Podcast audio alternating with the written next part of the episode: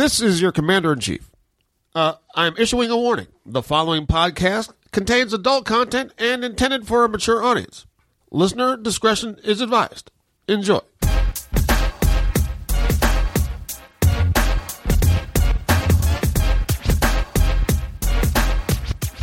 Everybody, welcome to a brand new MMA Roasted podcast. It's me, Adam Hunter. I'm here with the beautiful Marina Shafir. What's up? She's looking jacked, as always. Would you stop with the jack? you look, your I arms. haven't are- worked out in like a week. I don't know. I think your arms get bigger. Your arms are like me after prison. They're a- that like big. they're, they're huge. They're not that big. Ah. They are not that big. I I, still fit into my small jackets. All right. Okay. So fuck you. Whoa, whoa, thank you. I That's a compliment to someone who's a fighter to say their arms look big, but I know, but you can't say, "Damn, girl, your arms are jacked." You gotta be like, "Hey, girl, are you?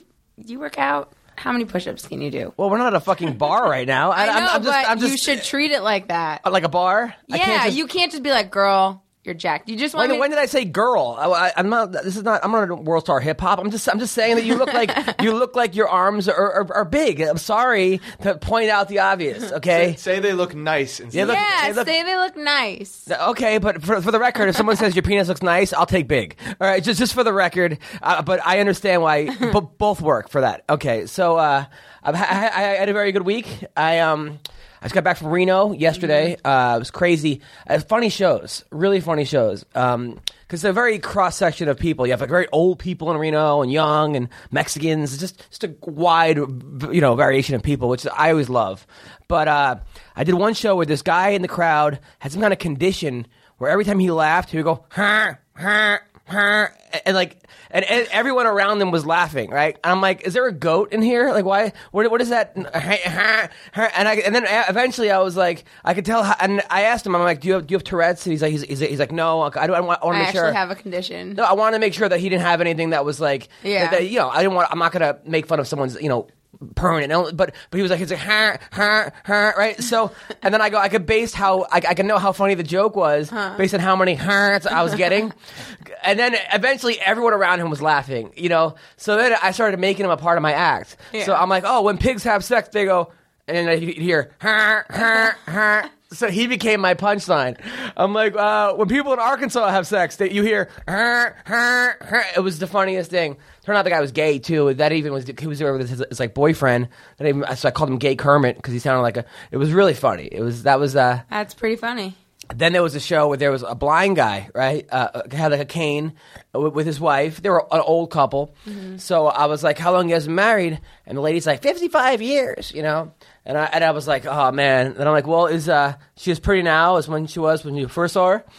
And then everyone started laughing because he was blind. He started laughing. It was that was you know I try to make fun of everybody. Yeah. So that was that was good. So that, was you know a whole week in Reno, and then it was hard because Saturday night I had to do the, the text chat. So that was up till six o'clock in the morning.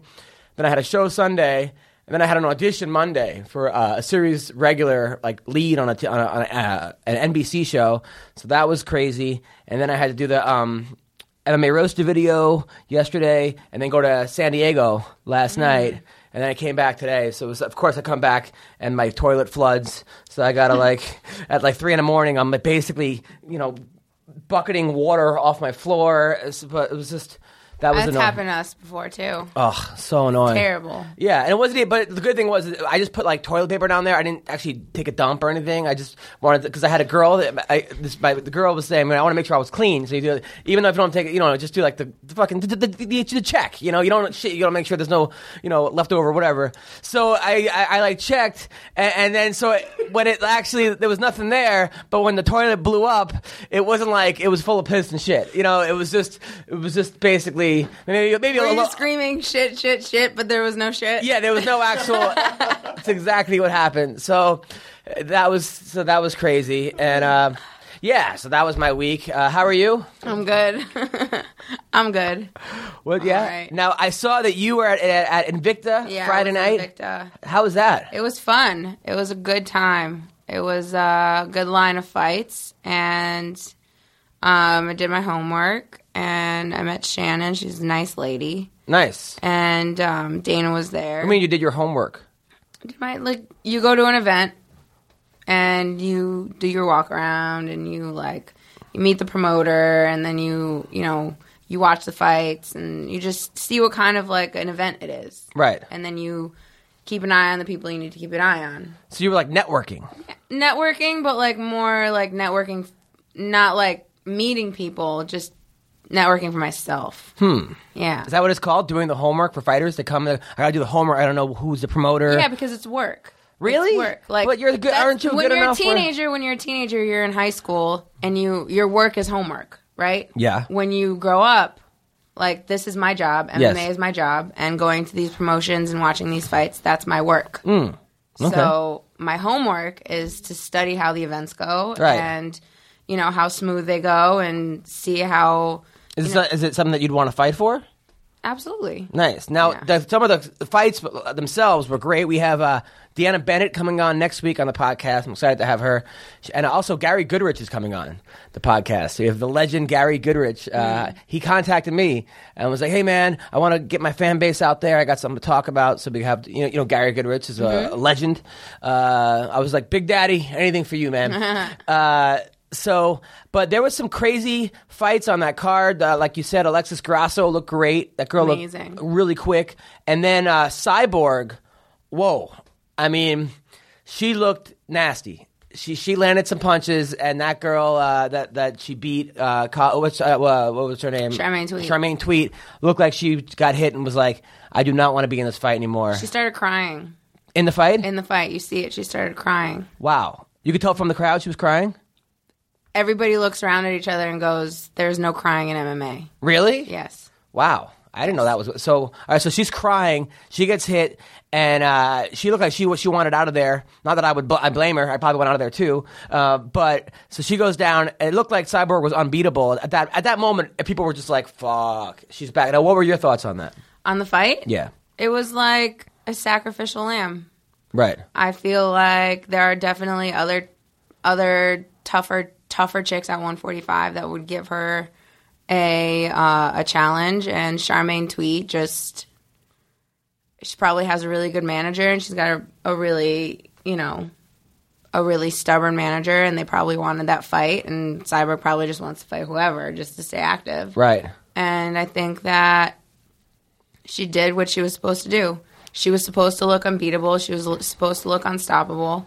And it would, you know, it was supposed to be on the same weekend as Ronda's fight. Right. And it's supposed to make that matchup of Ronda and Cyborg more wanted. Like, Well, but, well, it was mission accomplished. Uh, I know that what happened yesterday, right? So, so as you know, I do MMA roasted the the Twitter. I mean, if you don't know, whatever. So l- yesterday, Cyborg tweets out.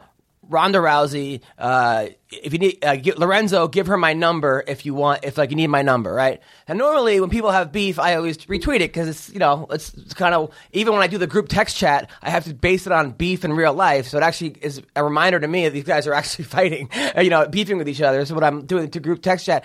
So then I'm, but I'm like, uh, but of course I'm on Team Rousey because I, I, you and Ronda and Ronda's mom, and I'm like, eh, do I want to retweet this? You know, but I'm like, ah, whatever. I don't want, I don't want to piss Ronda. You know, had a great fight. Don't want to hurt. So I was, I thought about it for a second. I'm like, I'll just retweet it, and within three seconds, and then I was like, maybe I'll unretweet it. Ronda's mom goes, I have a number for you, 135. and then all of a sudden, like, it got like 300 retweets. Everyone's like, oh shit. People were like posting really funny, like, memes and gifs of like. she is probably, other than my mom, she's probably like the second coolest mom. She's, the, I mean, that was hilarious. I have a Yeah. number for you, 135. And then someone made an actual, uh, uh, uh, like a thing of uh, this guy, Joe Jaguay, who I love him. The guy makes me laugh. I don't know who this guy is. I think from Twitter. He actually made a thing of like Cyborg trying that number, 135. He made a cartoon of it. and then her like angry, like, oh, Ronda's mom tricked me. it was like the stupidest things I've ever seen, but it made me laugh hard. but, um, but yeah, that was, and then Ariel Helwani retweeted it, became this whole thing on Twitter. But you know, and it's funny because Ronda's mom's like a, st- a statistician, right? Or so, so she works with like numbers, so it's a perfect joke for her because she's like, "I have a number for She loves it. One three five. But we were talking before the show. I mean, a lot of people, I think, people either love Ronda Rousey or they hate her, which is probably what you want to be in sports, loved or hated. And a lot of people seem to want Ronda to lose. They don't like Ronda. They don't like, you know, Ronda's abrasive, or they don't like her on The Ultimate Fighter. They don't like her. They don't know Ronda, but they don't. They don't like what they think they know of Ronda. So I think people really think that Sonda will wreck Ronda. Sonda? Uh, I mean, it's Sonda? that, that cyborg will wreck Sonda. Ronda. Sonda, Sandra Dee from Grease. But so people really think that Cyborg will wreck Ronda. Personally, I think at 135, Ronda wins all day. And I don't think Ronda should have to come up because she's the champion. And I, and we were talking before, mm. weight classes matter. Otherwise, they wouldn't have weight classes, Right. especially at lower weights. Doesn't matter as much when you're 250 versus 275 because you're that big. But what? But when I wrestled in high school, 135 was a, was different than 140 and 145 and 152 and 160, 171. That those, those are the weight classes. And otherwise, don't have them. Now, Cyborg tweets out her weighing in at 175. Now, you got you got to think of the logic here. If you really want that Ronda Rousey fight, and you think that you can make 135, or you telling people 135, why are you putting on Twitter a picture of you or Instagram of you on a scale at 175, which is 40 pounds heavier? Because she we- really doesn't want that fight. she doesn't want that fight at 135. She wants to fight her at 145. Now, at 145, do I think Ronda wins? Yes, You think she does? absolutely, I do. Look, I know she does because I'll tell you exactly why.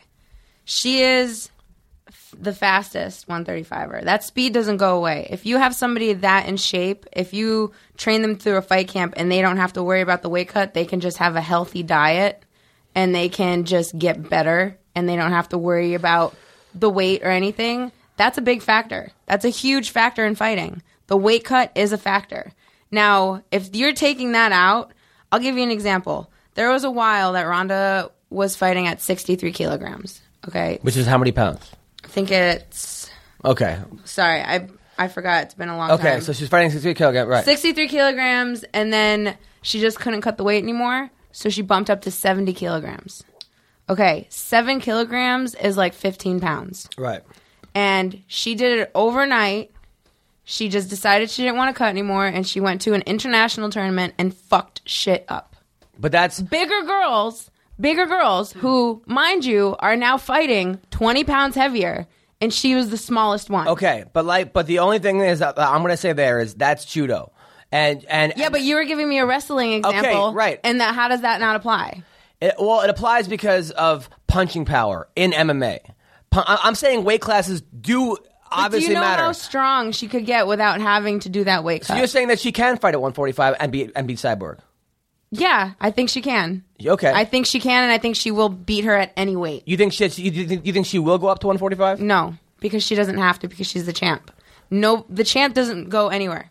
Where have you seen that in com- like no You're no right. Uh, Right. Okay. If you really want it bad enough, if you really want it bad enough, you will change things about your lifestyle. You will decide what the fuck you put in your body and you'll make those changes and you get to 135. She needs to either put up or shut up. Cyborg, the ball is in her court. Do you know what I mean? But the thing is, I don't know. Uh, I obviously would want Ronda to win. I think at 135 she wins all day. I think Cyborg's going to be depleted at 135. At 145, my only fear is that Cyborg is walking in a walking around at 180. Right? Ronda's walking around at probably 155, 160 maybe. So, so, so naturally, the girl's 20 pounds bigger than her. So if they if they fight at 145, Ronda has to cut five pounds, and Cyborg has to cut 25 pounds or 30 pounds. So when they walk into the octagon uh, that at that time, the girl's gonna have 20. So I don't really 25 know. I don't really understand. Heavier. I don't understand what you're trying to prove here, though. So I'm like, saying that, you, that that hitting somebody with the 25 pound weight advantage, especially a beast like Cyborg, who people like Werdum or uh, I think it was Werdum said that she's knocking out dudes in Brazil. People that have sparred with her are saying she's knocking out guys uh, in, in sparring. If she connects on Ronda uh, and, and and her style is is, basically to, is to stand stand and, and like trade shots, it, it might not be very good for Ronda. Yeah, but that's the beauty of mixed martial arts in that Cyborg falls into her punches. Just how Ronda falls into throws. When people fall into their punches, she catches them. That's exactly what she did to Cat. Cat fucking flew in there with a flying knee and she used her all of her body to reverse everything that she was trying to do to her. That is the beauty of MMA, and she is going to lose there. She's not going to get out of the I pocket. mean, look, and yeah, I Ronda's mean, striking has evolved And Cyborg's- so fast, so fast for so many different styles that there is just no catch up time. And Cyborg's There- a known cheater. She obviously needs steroids to think, so she's mentally weaker than Ronda will ever Exactly. be as far as that goes. Now, let's talk about that fight, by the way. Uh, look, uh, you know, do I think Ronda wins at 135? Yes. At 145, I, yes, I think she wins. I don't think she has as good a shot as winning at 135 because I just think the weight advantage at that point might be a factor. And, you know, and if you're fighting a girl 25 pounds You're just assuming that like this girl is gonna come in and she's just gonna punch her and then Ronda's gonna explode and that's not gonna happen because Ronda is gonna be just as fast and just as healthy and she's gonna be punching probably five times more, probably five times stronger than she does at 135. I don't And know. it's just too I many hope so. factors and I, I would hope so. Uh, now, speaking of, let's talk about Cat Zingano. Might have been the worst strategy I've ever seen in sports. Uh, I don't understand that. I mean, I, I understand the logic of okay, Aldo versus Cub Swanson. You know, flow, you know, throw a seven second flying knee, try to surprise her.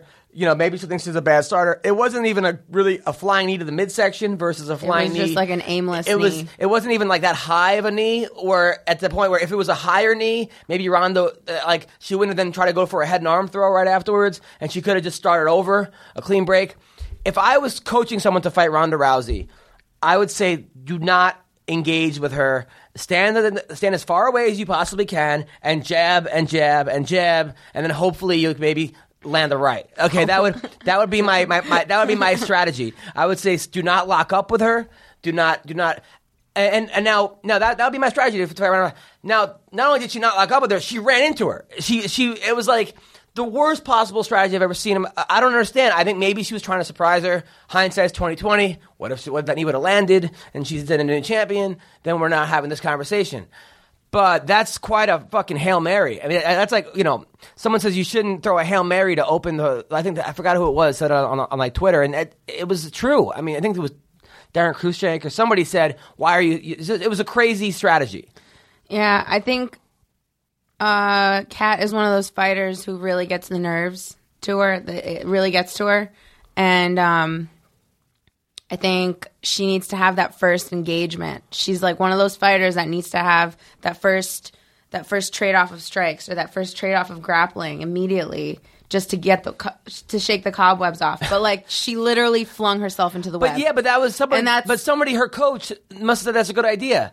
Open the fight with a flying knee. That wasn't just like maybe you, she didn't say anything. You Maybe think was- Cat herself was like, "I'm going to improv." Like, bell rings, flying knee, and then go, you really think that, think that happened? I do. There's no way. No, I do. I do because I I I know uh I know a lot of fighters and I know a lot of fighters that have had that same strategy and it's fucking blown up in their face and it's because it's the nerves. Yeah, It's the nerves. I mean, Don Kim hit it. I, I think on somebody. Don- Who is Don Kim? He knocked out somebody with a flying knee, right? It was like the start, or did someone knock out Don Kim with a flying knee, like real Right quick? off the bat. Yeah. When I think of throwing crazy moves right off the bat and them actually landing, I go Aldo Swanson. yeah. Yeah, Aldo Swanson, or what's his name? Did, did that cartwheel? Uh, Rob Evers, uh, uh, Brian Bri- Ebersole? Brian Ebersole Yeah. knocked somebody out with a cartwheel within like eight seconds. Or Yeah, but that's in like a random dream promotion Yeah. against some random guy who I yeah, can't against even remember off again. Now, now people freaking Rousey. Now Dana White is comparing Ronda to Mike Tyson. I I don't think that's necessarily a great comparison. Uh, I understand. no, her- but she said he said he said that she is the female version of Mike Tyson who has their shit together.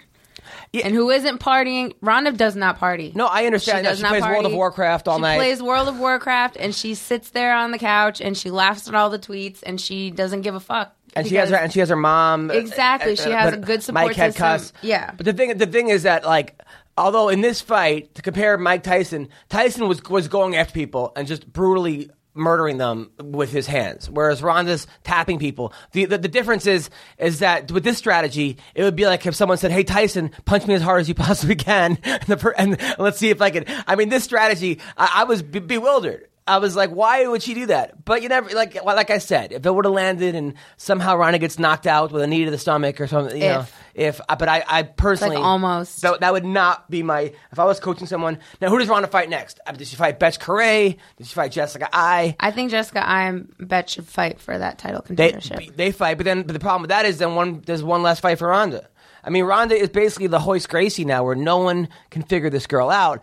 And you know, to her mom's credit, when she you know, when, when you wake up your daughter, when you're a world champion judoka, and you wake up your daughter at two years old with arm bars, it's hard to get anybody to have that kind of training. She's basically like Van Damme in There's no blood sport, catch-ups. where people fucking they blind you. I mean, she's fighting girls that started fighting at 18, 19, 20, and she's that good. And and, she- and I, I I give her credit because she's still a grounded person, nice person, you know, uh, super cool. Good for her. Good for her. Other fights on that card: Jake Ellenberger. Yes.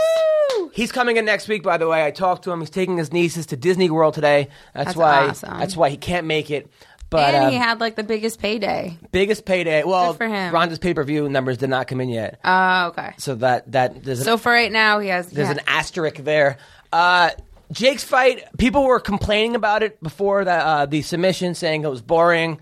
You know, it was. I, I was on stage, so I was just following the, the uh, tweets. Yeah. When I watched it live, I don't think I think people were complaining a lot more than they should have. Yeah. Uh, it was not the most boring fight. I think Koscheck didn't want to engage in that fight. That didn't help. Jake's boxing looked good.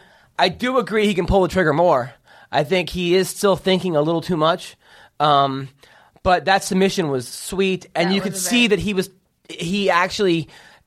And then throughout the whole second round, was looking for that because Koscheck kept burying his head, and you could see Jake went for that a couple times, but very slowly. He didn't give it away that Yeah. he was going for it.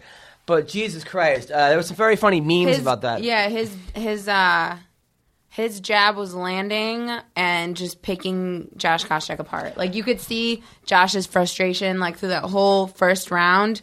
He just every time he tried to come in wide, he just land like two, three, two, three jabs, and he just like fuck. Okay, I gotta like. I think Josh is like done. Yeah, think I mean, before the fight, he was saying like he just wants to write out his contract. A couple more fights left. It definitely did not look, look like the Josh Koscheck of old. Yeah. He didn't have that attitude. He didn't have that that fire in his eye, and that happens, man. I mean, like I, I was checking. It said it was his, like his twenty fourth fight in the octagon or something. I mean, he's just a guy who's been doing it a very long time. Yep. Uh, he's been hit a lot. He's been knocked out a lot, and honestly, uh, you know, it might be time. I know, I know, I know. He had a lot of money at one point. He had a he had a plane, uh, and he, you know, he he he runs a gym. Look, man, if you're, it's such a dangerous sport. If you're not, if your head's not in it, it's just not. It's like stand up comedy, not except you don't, you don't get punched. But it's one of those things. People go, "Hey, I want to be a comic because I want to become famous," or "I want to become comic because I want a TV show." I'm like, you're not going to become a comic for that. You have to want to make people laugh and love doing it. And uh, I've seen enough comedians where I've worked on cruise ships where they're doing, you know, old school jokes or hacky jokes or jokes that got off the internet, and they're, the, the the fire's out. The, the, the, it's just it's done, and and there's no at that point you're just getting a paycheck. Which, if, as a comic, I can see why you're doing it, but as a fighter, not a ton, it's not a place to just get a paycheck. Yeah. I don't think. I mean, unless you some of these guys. I mean, Jeremy Horn's still fighting, and uh, Travis Lutter's probably still fighting, and these other guys. But I just think it's too dangerous of a sport, and you want to have your fucking brains. And you know, Koscheck's a young guy; he's thirty something years old. He can run a gym. He's got a, and he can do a lot of things. He doesn't need to be getting, you know, foaming at the mouth, looking like you know. A Yep. fucking Brazzers or Beads or Uges, Red Tube, whatever. So, um, now, uh, other fights on that card. Uh, Holly Holm. Let's talk about her for a sec. She should have lost that fight. R- Really? You think she she I lost the think fight? yeah, because uh, Raquel fucking knocked her down in the third. She fucking walked right into a right hand, and I think Raquel had a slow start, but I think she did enough, and she fucking boxed with a world champion in the pocket and landed some really good hands and moved forward and for somebody who is a world champion boxer, I didn't. She was more on her heels and she was on her toes, and uh, she did more dancing around than anything. And I wasn't really impressed with her clinch work. I wasn't impressed um, with how many shots that Raquel got in there. She might have scrambled out, but Raquel still got in there. And I know she's viewing it as, you know, I have a lot more work to do. When they started talking about the fight with Ronda at the press conference, she immediately started shaking her head because she knows she's not ready. And, like, yes, she's just a baby in the UFC, but she is a veteran fighter. And I think that, I think Raquel should have gotten that fight. I don't think Raquel won that fight. I think she maybe won that third round, like you said. She lost the first two rounds. I think that Holly Holm came in with a lot of hype. And like she said, I, she said to herself, I can't live up to the expectations, which is not something you want to hear from a fighter.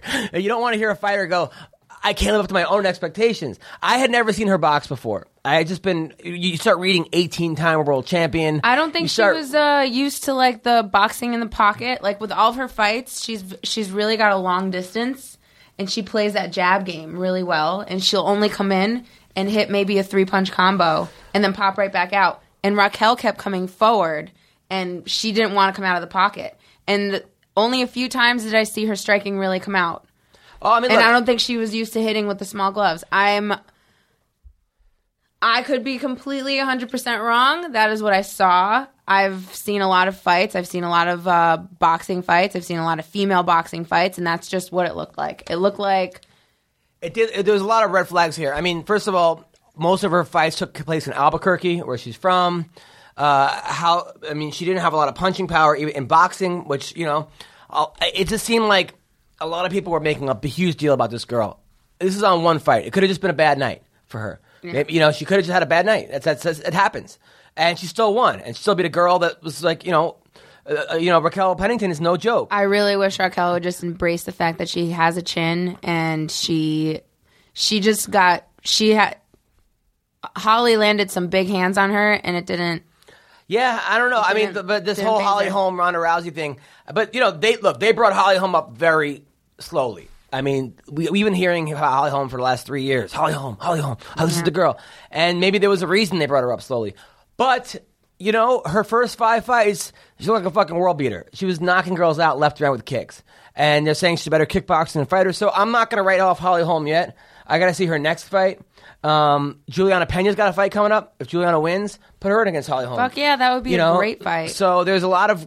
That's the thing. I mean, Ronda's next fight. it- What I would say probably who. I Oh wanna- my god, I would really like to see that fight. Holly Holm versus Juliana Pena. I mean, but Betch Correia, I thought lost to Julie it, like two fights ago. I mean, she's looking great against against your roommates, uh, the, the, the, the more the, the horsewoman. But I thought Kedzie beat her. She looks you know, bad in person. So uh, she's got a great dance though. There's a fucking gif of her dancing afterwards. That girl can move her hips. I gotta Ooh. say, Betch Correia. Uh, dancing after her fights, no, that girl can move pretty well. I gotta say, she has this cute little dance with her ass, and, and you know, I'm not like her, her face may look a little Wanderlei Silva-ish, but but as far as the re- she's got a. Anyway, I'm just saying, she's she's definitely you know lights dim. I, I, I probably would. Anyway, but uh, what are we talking about? Um, Alan Jouban looked fucking great. You are lonely. Uh, no. You're like, ah, with the lights dim, I probably would. No, I don't know. I don't. I, I definitely wouldn't. I definitely would not. No, I- you just said she did this cute little dance. Have you after seen the her fight. dance? I have not seen the dance. I'm good. Evan, you seen the dance he does? Yeah. yeah, I've seen the dance. Would you, Evan?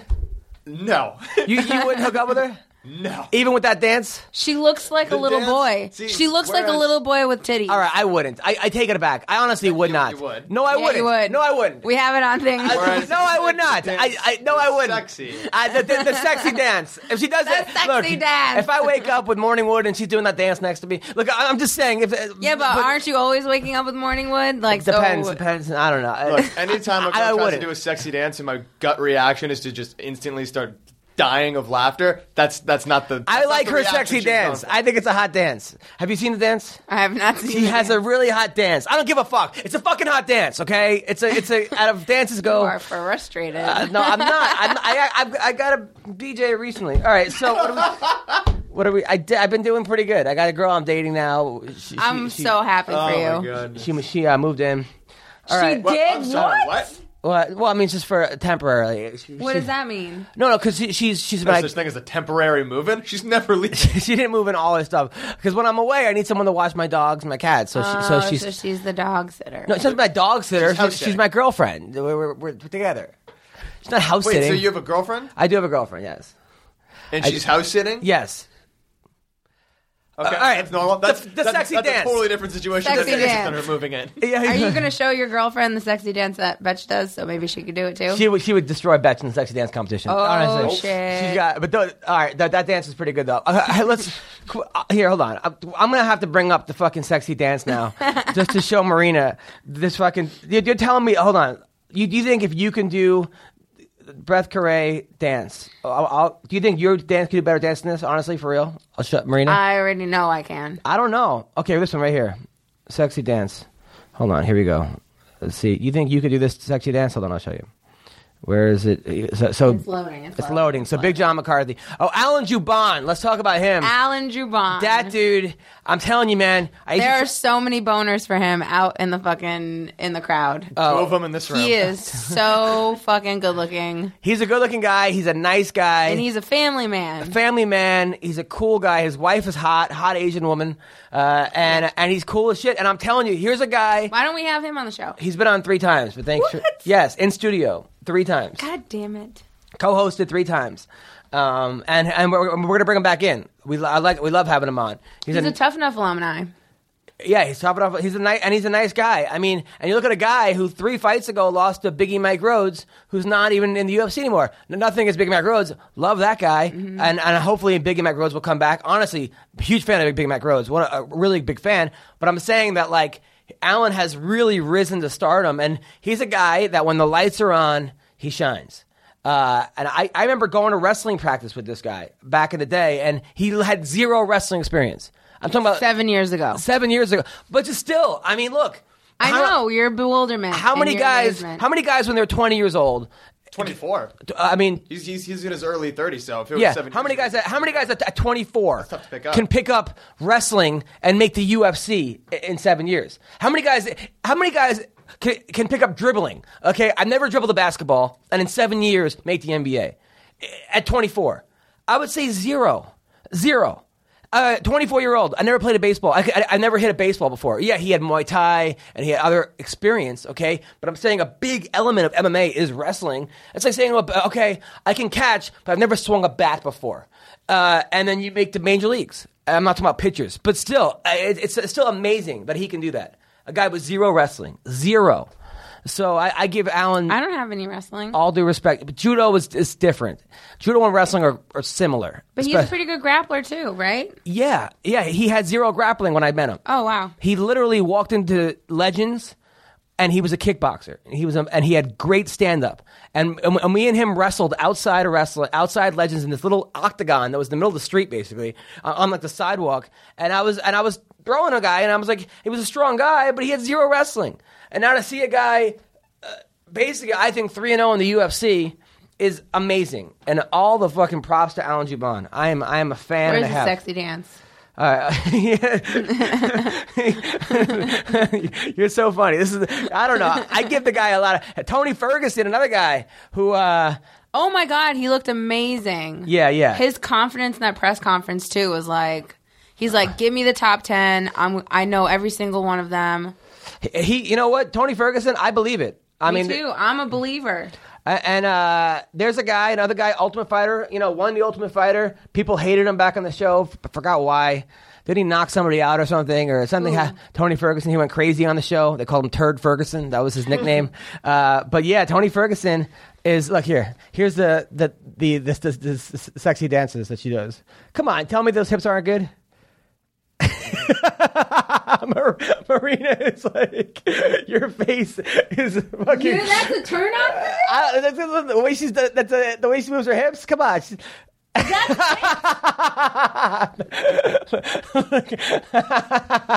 it. That's the one you're talking about. I like these dances. The two step. She dances like a female Borat. Dude, she looks like a little boy. I think that's a good. She looks like a little boy. You're fucking a little boy. I'm not fucking little boys, okay? That- let's let's get that fucking completely. I'm there's, there's no I'm kidding, fucking I'm of little kidding. boys uh, with me. You're okay? attracted to a little I'm boy. not attracted to little boys at all. Give me a break. And that's a little boy. Call me Sandusky. All right, because the fucking. But so anyway, uh, what else we got? We got to talk about. There's uh, uh, the British invasion, the Bellator. You watch any of that? I couldn't because I was at Invicta. Okay, well, you know, they have a thing called the internet uh, where you could watch highlights. Sokoudjou got beat pretty bad. I'm a big Sokoudjou fan. Um, I heard King Mo did amazing. Are you joking? He didn't. No, He didn't. no, no. He won the fight. He did amazing as far as King Mo went up to heavyweight, fought a tough guy in Chicago, and did not and landed punches, but was very quick on his feet and took him down and grinded out a three a three fight uh, a, a three round victory, just strictly wrestling, and uh, use you, you did it got the win got the win. And people were complaining to him on the internet saying, You're boring, you suck. Dude, the guy got knocked out by Newton. I think he got knocked out by somebody else. You know, he, he a guy like Kongo who's a heavyweight with heavy hands, he did exactly what he should do. Yep. And then, and then then he tweeted uh, afterwards like, like you, all you guys that say that are complaining, I got the win. That's all that matters. And then Like uh, me. Uh, no, no, Did I tweet out? No, no, no. He tweeted that. No, no, like you. He goes, if anybody wants to talk shit, I, will, uh, I, I challenge you to do an amateur fight. Oh, exactly. And he, he Good said, for him. and he said, I Good will, for and he him. said, I will go to their amateur. He said he will, he will fly himself to watch it. And all these people were like hitting him up. Hey, I got a fight coming up in Colorado. like, I want to see if King Mo actually shows up to these amateur fights. I'm But- really happy he did that because it's true. well, then him and Rampage got in a fight afterwards. He- and they then- did? Oh yeah, Rampage said because you know him and Kongo are boys, and he said, "Look, I know what it's like fighting a guy who doesn't want to fight. King Mo, you're a bum, or something to that extent." And then they were going at it on Twitter. But Rampage, by the way, Rampage is now in a situation where Bellator is suing to to keep him back in Bellator. And uh, I guess he It doesn't look like they're gonna win that one, huh? Looks like they will. He signed a six fight contract with them and did three fights. And he's a big name, a huge name. And speaking of Bellator, um, last week Ken Shamrock is now fighting Kimbo, Kimbo Slice, Slice. in June, which Let's get Kimbo on. a lot of people were saying, "What are they doing?" Scott Coker, I thought you were going to clean it up, but look, they were both trending on Twitter.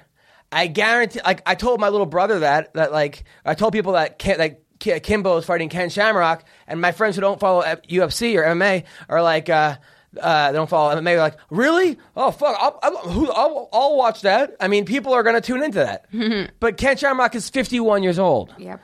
And I don't think he's going to beat Kimbo. Nope. I don't either. I don't. I just. I, don't, I mean, lately he, he hasn't been. He's two and seven in his last nine fights. I miss me some Kimbo Slice. Uh, I just think that Ken Shamrock is just going to sit there and trade punches with Kimbo, and it's not going to go well.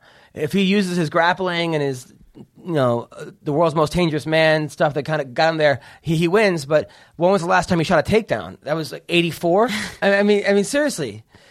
This somebody said it's gonna be it's gonna be a a, a Canes crutches and uh, and Walker's match. like, God damn. like It's gonna be he. Kimbo's gonna do the same thing that he did with uh, Johnson. They're just gonna like LeVar Johnson? Yeah, Kimbo no, no, you talking Houston Alexander. What? He didn't fight. Kimbo fought, didn't fight LeVar Johnson. Oh, why did I think that name? because because you're black and you, you're racist. Okay, Oh no, my no, God. but but so yeah, so that's not what happened. Uh, anyway, Black and racist. so you look pretty, by the way. I just want to say you look very pretty. Oh, thank you. you're welcome. A lot of people, a lot of people, you have a lot of fans online. I People- do? People, people tell you how pretty you are. Creepers. Uh, Paul Daley fought. Uh, didn't look as good as he usually does. Uh, you know, heard that. but he fought a tough guy. He fought a guy with a chin, a guy with a chin and a half, and it, it kind of exposed Paul's lack of wrestling. If Paul Daley, if you stand up there and trade with him, you're going to lose. You're going to lose. I mean, unless you're Nick Diaz and you have fucking, you know, nine lives, and that was one of my favorite fights ever. It Was Paul Daley and Nick Diaz. That one round was amazing. But most guys who go in there with Paul Daley and trade punches lose. But this guy was smart, and this guy had a chin on him. Uh, and Paul Daley looked like he was like, "Fuck, I, this this guy's not going." He had that look of when you hit someone as hard as you can and they don't go anywhere. You sometimes you'll watch a fight and you look at some guy's eye and you're like, "Man, this guy's like, fuck, this guy." This guy's not going anywhere. Yeah. I just gave this guy You, my you, best you shot. have to like, okay, what the fuck? Like I've hit him like at least eight times and he's not moving. Yeah, but that's why people always say, what, how, "What's comedy like?" And I'm like, "Comedy is like wrestling in so many ways, probably fighting." Where I remember wrestling guys, and I go, "This guy's stronger than me. He's faster. He's better, but I have to beat him." And you just have to find that one weakness. That fucking ankle pick. He can't defend an ankle pick. That low single. He's and then I would take guys down and just let him up. Take him down, let him up. and then I would win that way. And that's the same with comedy. I'll be on stage sometimes, and I'm like, they're not laughing at my jokes. They're they're okay. Crowd Do you work. have to like reavert and be like, what kind of crowd do we have? Old people, new people? yeah. What do I have to do? What what what, what kind of what do I have to do to make them laugh? Black, Mexicans, Haitians, fucking Yeah, tons Hindu. of Haitians. Uh, Wyclef. Yeah, no, but yeah. So uh, now the Emanuel Newton McGeary fight. That was uh, That was a good one. That was a good fight. Emanuel Newton. Uh, I like watching this guy fight, but he g- puts himself in terrible situations. He kept falling into this guy's triangle, and I mean, he kept getting out of it. But Jesus, I mean, I thought he had an advantage on the feet, and he would just keep diving into this guy's guard. It was uh, it was weird. It's a weird thing to imagine. He's a weird guy. I remember after one of his fights, he said, "The universe wants me to win," or he just said he has some very weird quotes. But I'm a Emanuel Newton fan. But that guy McGeary impressed me. I I, I understand uh, the British invasion. They, they did a good matchmaking of fucking showcasing. It was a, a, a, clean sweep. Tamdan McCrory, um, the Barn Cat, got a big win. His second win in a row. He wants to come on the podcast. You know what that is? I think so. He's on the Ultimate Fighter uh, back in the day, and he's a great jiu-jitsu guy. Bring him on. He's, Let's he's, do this. he's from Binghamton. Took four years off, five years off. Is now making a comeback. And uh, the guy who filled in for um, what's his name uh, did pretty good. Uh, the guy who uh, the last minute replacement who Tamdan beat last time. You know who I'm talking about? Uh, the the crazy guy that has the, the three names from from England that does the, the crazy striking. There was a guy that filled in for him. The, well, you know, Michael Page, the guy who filled in for Michael Page. Uh, I forgot the guy's name. Uh, he Brennan, something Brennan. I'm thinking his name. He he looked really good. Another guy, tough guy. Anyway, um, what? Brennan Ward. Yeah, that kid's a stud. And he lost to Tamdan. He got knocked out by Tamdan in his last fight. Uh, but he's but he's one of these guys that like they were high on him. You know, you get these guys who are all American wrestlers, and a lot of times they go into they get into MMA and they lose a couple fights, or they go 500 the first, and then then, then all of a sudden just something just clicks, and they just they figure it out. You know, that happens. That happens. That's what happens. It's a sport. Like this is the competition part, and you just have to keep fighting. Everybody's so uh, everybody's so hesitant about jading their records and you know all that stuff. Like it's such a young sport. The competition is getting ready for the fight and actually fighting and going in there. Like how many wrestling tournaments do you have do you have to go to in order to be experienced ex- be Oh, experienced yeah. enough? Same with stand up. People Exactly. people always tell me, I want to become a comic. I'm like, well, are you going on stage? No, then you're not. You can't become a comic. Yeah. It's like saying I want to become a black belt, uh, but I never want to get tapped. Are you going to yeah? Are you going to training? No. So, yeah. Meanwhile, I, I, I. I have to get my ACL fixed still. I got to find. Like when are you getting surgery? I got to find a week I'm not working. It's the hard. Taking a week off on crutches. You know. Luckily, my new girlfriend will be there, Mm. help me, Helping you, helping me, uh, rubbing the knee. rubbing my, my, my third knee. anyway, so we we have David Machoud, Machoud, Machoud, Machoud, David. We'll call him David, and then I'm, he's coming on right now. He is the first and only guy. Oh, we have him on a, Brett or David right now? uh, one o'clock. We have oh, we have Brett, Brett Johns, actually the Cage Warriors champion from Wales, Woo. making his MMA debut in Titan FC against Walel Watson, fighting for the title. He lost his belt though, his last fight because he missed weight. What? Yes. Uh, right now, we have the Cage Warrior champion, uh, who's undefeated, making his USA debut on March 3rd at Titan FC, fighting Walel Watson. Brett Johns, how are you, buddy? I'm very good, thank you. Very, very good. Um, just get ready, more or less ready for the fight now. So just can't wait to get her on. Now, I, I uh, watched your last fight, man. You um, you're a tough, rugged dude. Uh, you're you, you got you got uh, a lot of spunk to you. Uh, you and, and you seem to really be improving your wrestling a lot. I think you've been training with with uh, with Team Alpha Male, right? No, no, no. Um, the, the, the, the, guy I fought last was um was a guy who regularly trains. Oh, he was he was the guy. Team Team Alpha Alpha Male. Male, Oh, okay. James Brum. You know, uh, all all my training is done back home. Oh, it's all over in in, in, in Wales. Yes.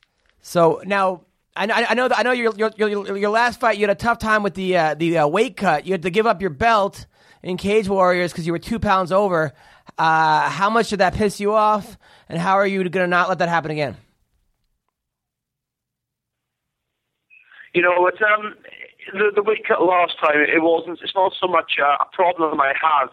It was just I did a silly mistake in the in, in the the week of the cut. You know, um, it's not a problem. Obviously, I'm I'm, I'm disappointed in losing that belt. It was a nice belt, but you know, it was my own fault, really. You know, I've learned from my mistakes, and uh, I'm I'm certain it won't happen again. No, Okay, good, good, because you got you got a ton of promise, man, and the pe- people in, in, in Wales love you. I watched your fight. The, pe- I mean, you're, you're like the pride of Wales. Yeah, uh, people are calling me at the minute. They call me the Conor McGregor of Wales, so that's uh, that's quite cool. Yeah. Now, now your background is in a. Now you have a, a judo background. Yeah, I started judo when I was four years old. Okay, cool. Because uh, right now we have Marina Shafir on as well, who is a uh, a judo champion as well. How's the judo? How's the, the Welsh judo community?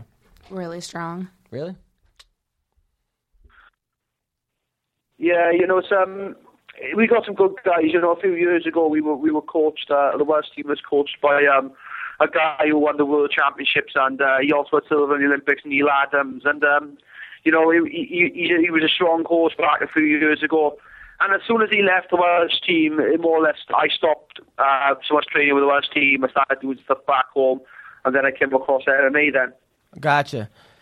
What do you think of what's going on in France and how uh, the French judo coaches can't teach or coach any judo for MMA fighters or judo for MMA period? Yeah, it's, it's, it's, I don't know. I don't agree with it really. You know, it's um, it's something that's really um, it's, it's catapulted me to where I am now. Um, the the judo has, you know, and uh, I think for judo players, I I think the judo coaches over there, they just want them to do judo for judo. I, you know, I, I finished my my judo career more or less when I was when I was about 16 years old, and I, I'm very thankful to have my, the judo skills I had back then to cross them over for MMA. And like the people, the people, so like like in France, they kind of they're stopping that, you know. So what happens to the fighters when when when judo isn't enough? When they when they can't get what they want in judo, where are they to go then? You know, they Yeah. can't train MMA. They have to start from the start then. Yeah. Do you think um, they're limiting they're limiting the expansion of judo and just like trying to keep it pure is actually taking making judo take like a step backwards than a, than a step forward? Yeah, you know, like it's just it's, it's people like Ronda Rousey who who are getting people into MMA. So by the by the the the, the, the French teams and stuff doing what they do, they're not helping the sport. You know, they, Yeah. they, like you said, they're taking a step back. Like it's just um, something that that I think they really need to look at. You know, a few years ago they started taking um, like leg attacks out of judo, like the the, the mm and stuff. I think that's fault judo. You know, they were changing the rules to suit certain judo players. Like like the Russians were winning everything years and years ago with their pickups and stuff, and then like the federation kind of went, look, no, we don't like that. We're going to change the rules so the Japs can have a better chance again. Yeah. Uh, You know, when I was doing judo, that that's what I was known for. I was I was known for my wrestling Yeah. in in a, in a judo fight. You know. Yeah, they actually changed the rules initiating a leg. You can't initiate a leg grab. You have to start a judo throw and then end it with a leg grab. So you're taking out you're taking out the Cuban style. You're taking out a lot of European style and you're you're taking out a lot of just like character like characteristics of judo because the Japanese stopped meddling internationally. Oh wow. Yeah, and uh, it was their idea of making it pure again. But like, what really is happening is that they didn't like the evolution of the judo. That's so dumb. I- Yeah. I, hate when they do that. Now, um, I hate, I hate when they try to like help a sport but end up hurting the sport because they don't want it to evolve. You know. Yeah. Now, as far as now, you being the Conor McGregor of Wales, does that mean you're getting tons of Welsh pussy right now? Hello. No, no, I've got I've got an absolutely fantastic girlfriend who has supported me from the um, from the start, really, you know, and um, she's been brilliant. So no, no, that that uh, that side of things is uh, doesn't happen with me. I'm, I'm very thankful for the, the the woman I got now. You're not worried that you're missing out. I mean, come on. I mean, I, I know your girlfriend's probably smoking hot. She's probably great. But is- isn't there a fear that like one day you're not going to be on top of the world fighting wise, and all this like Welsh trim just went by the uh, Well- wayside? If I'm if I'm on top of the world with uh, with MMA, I guarantee she'll be right beside me. Oh, nice. I like that. You, you are, are you are you are you you, you, you gonna marry her or what? Uh, in the years to come, maybe. Yeah, I think so. Nice. There you go. Now, speaking of Conor McGregor, um, I know like a lot of times it seems like a lot of people in England are like divided from him uh, because I, I know like Luke Barnatt thinks that I know he's uh, he's on our show a lot. He thinks that this guy's kind of kind of rude and kind of uh, thinks he's the greatest ever and this and that. Other guys like him. What's your thoughts on Conor McGregor?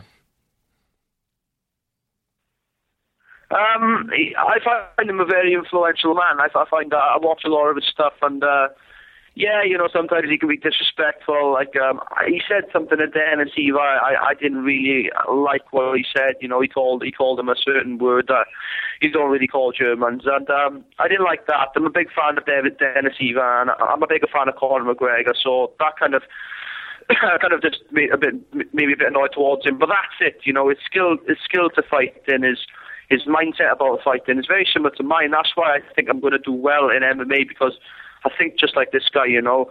It, there's no blueprint. People say, "Oh, what's the blueprint to winning these fights?" What's the blue? There's no blueprint. You win fights. You win. You learn from winning. People say, "I learn from a loss." That's brilliant. That's absolutely amazing. But I le- learn from my wins as well. And uh, I keep training hard. And I go through a fight, and I'm I'm my biggest critic. I look at my fights and say, "Well, like, oh yeah, well, all right, I did this wrong. I did that wrong." And I, be- I better myself because of that. Yeah, well, I mean, Uh, but um, yeah, you know, like like, like Conor's a yeah, absolutely fantastic competitor, and uh, you know, I, I'm a big fan of him. Really big fan. Nice. Well, look, man. I mean, you're ten and zero. You were four and zero as an amateur. Uh, you got a whole country behind you. Uh, so, if you beat Walel Watson, um, is the next step the UFC? Uh, well, that's that's the plan, really. You know, maybe to get, you know, I want.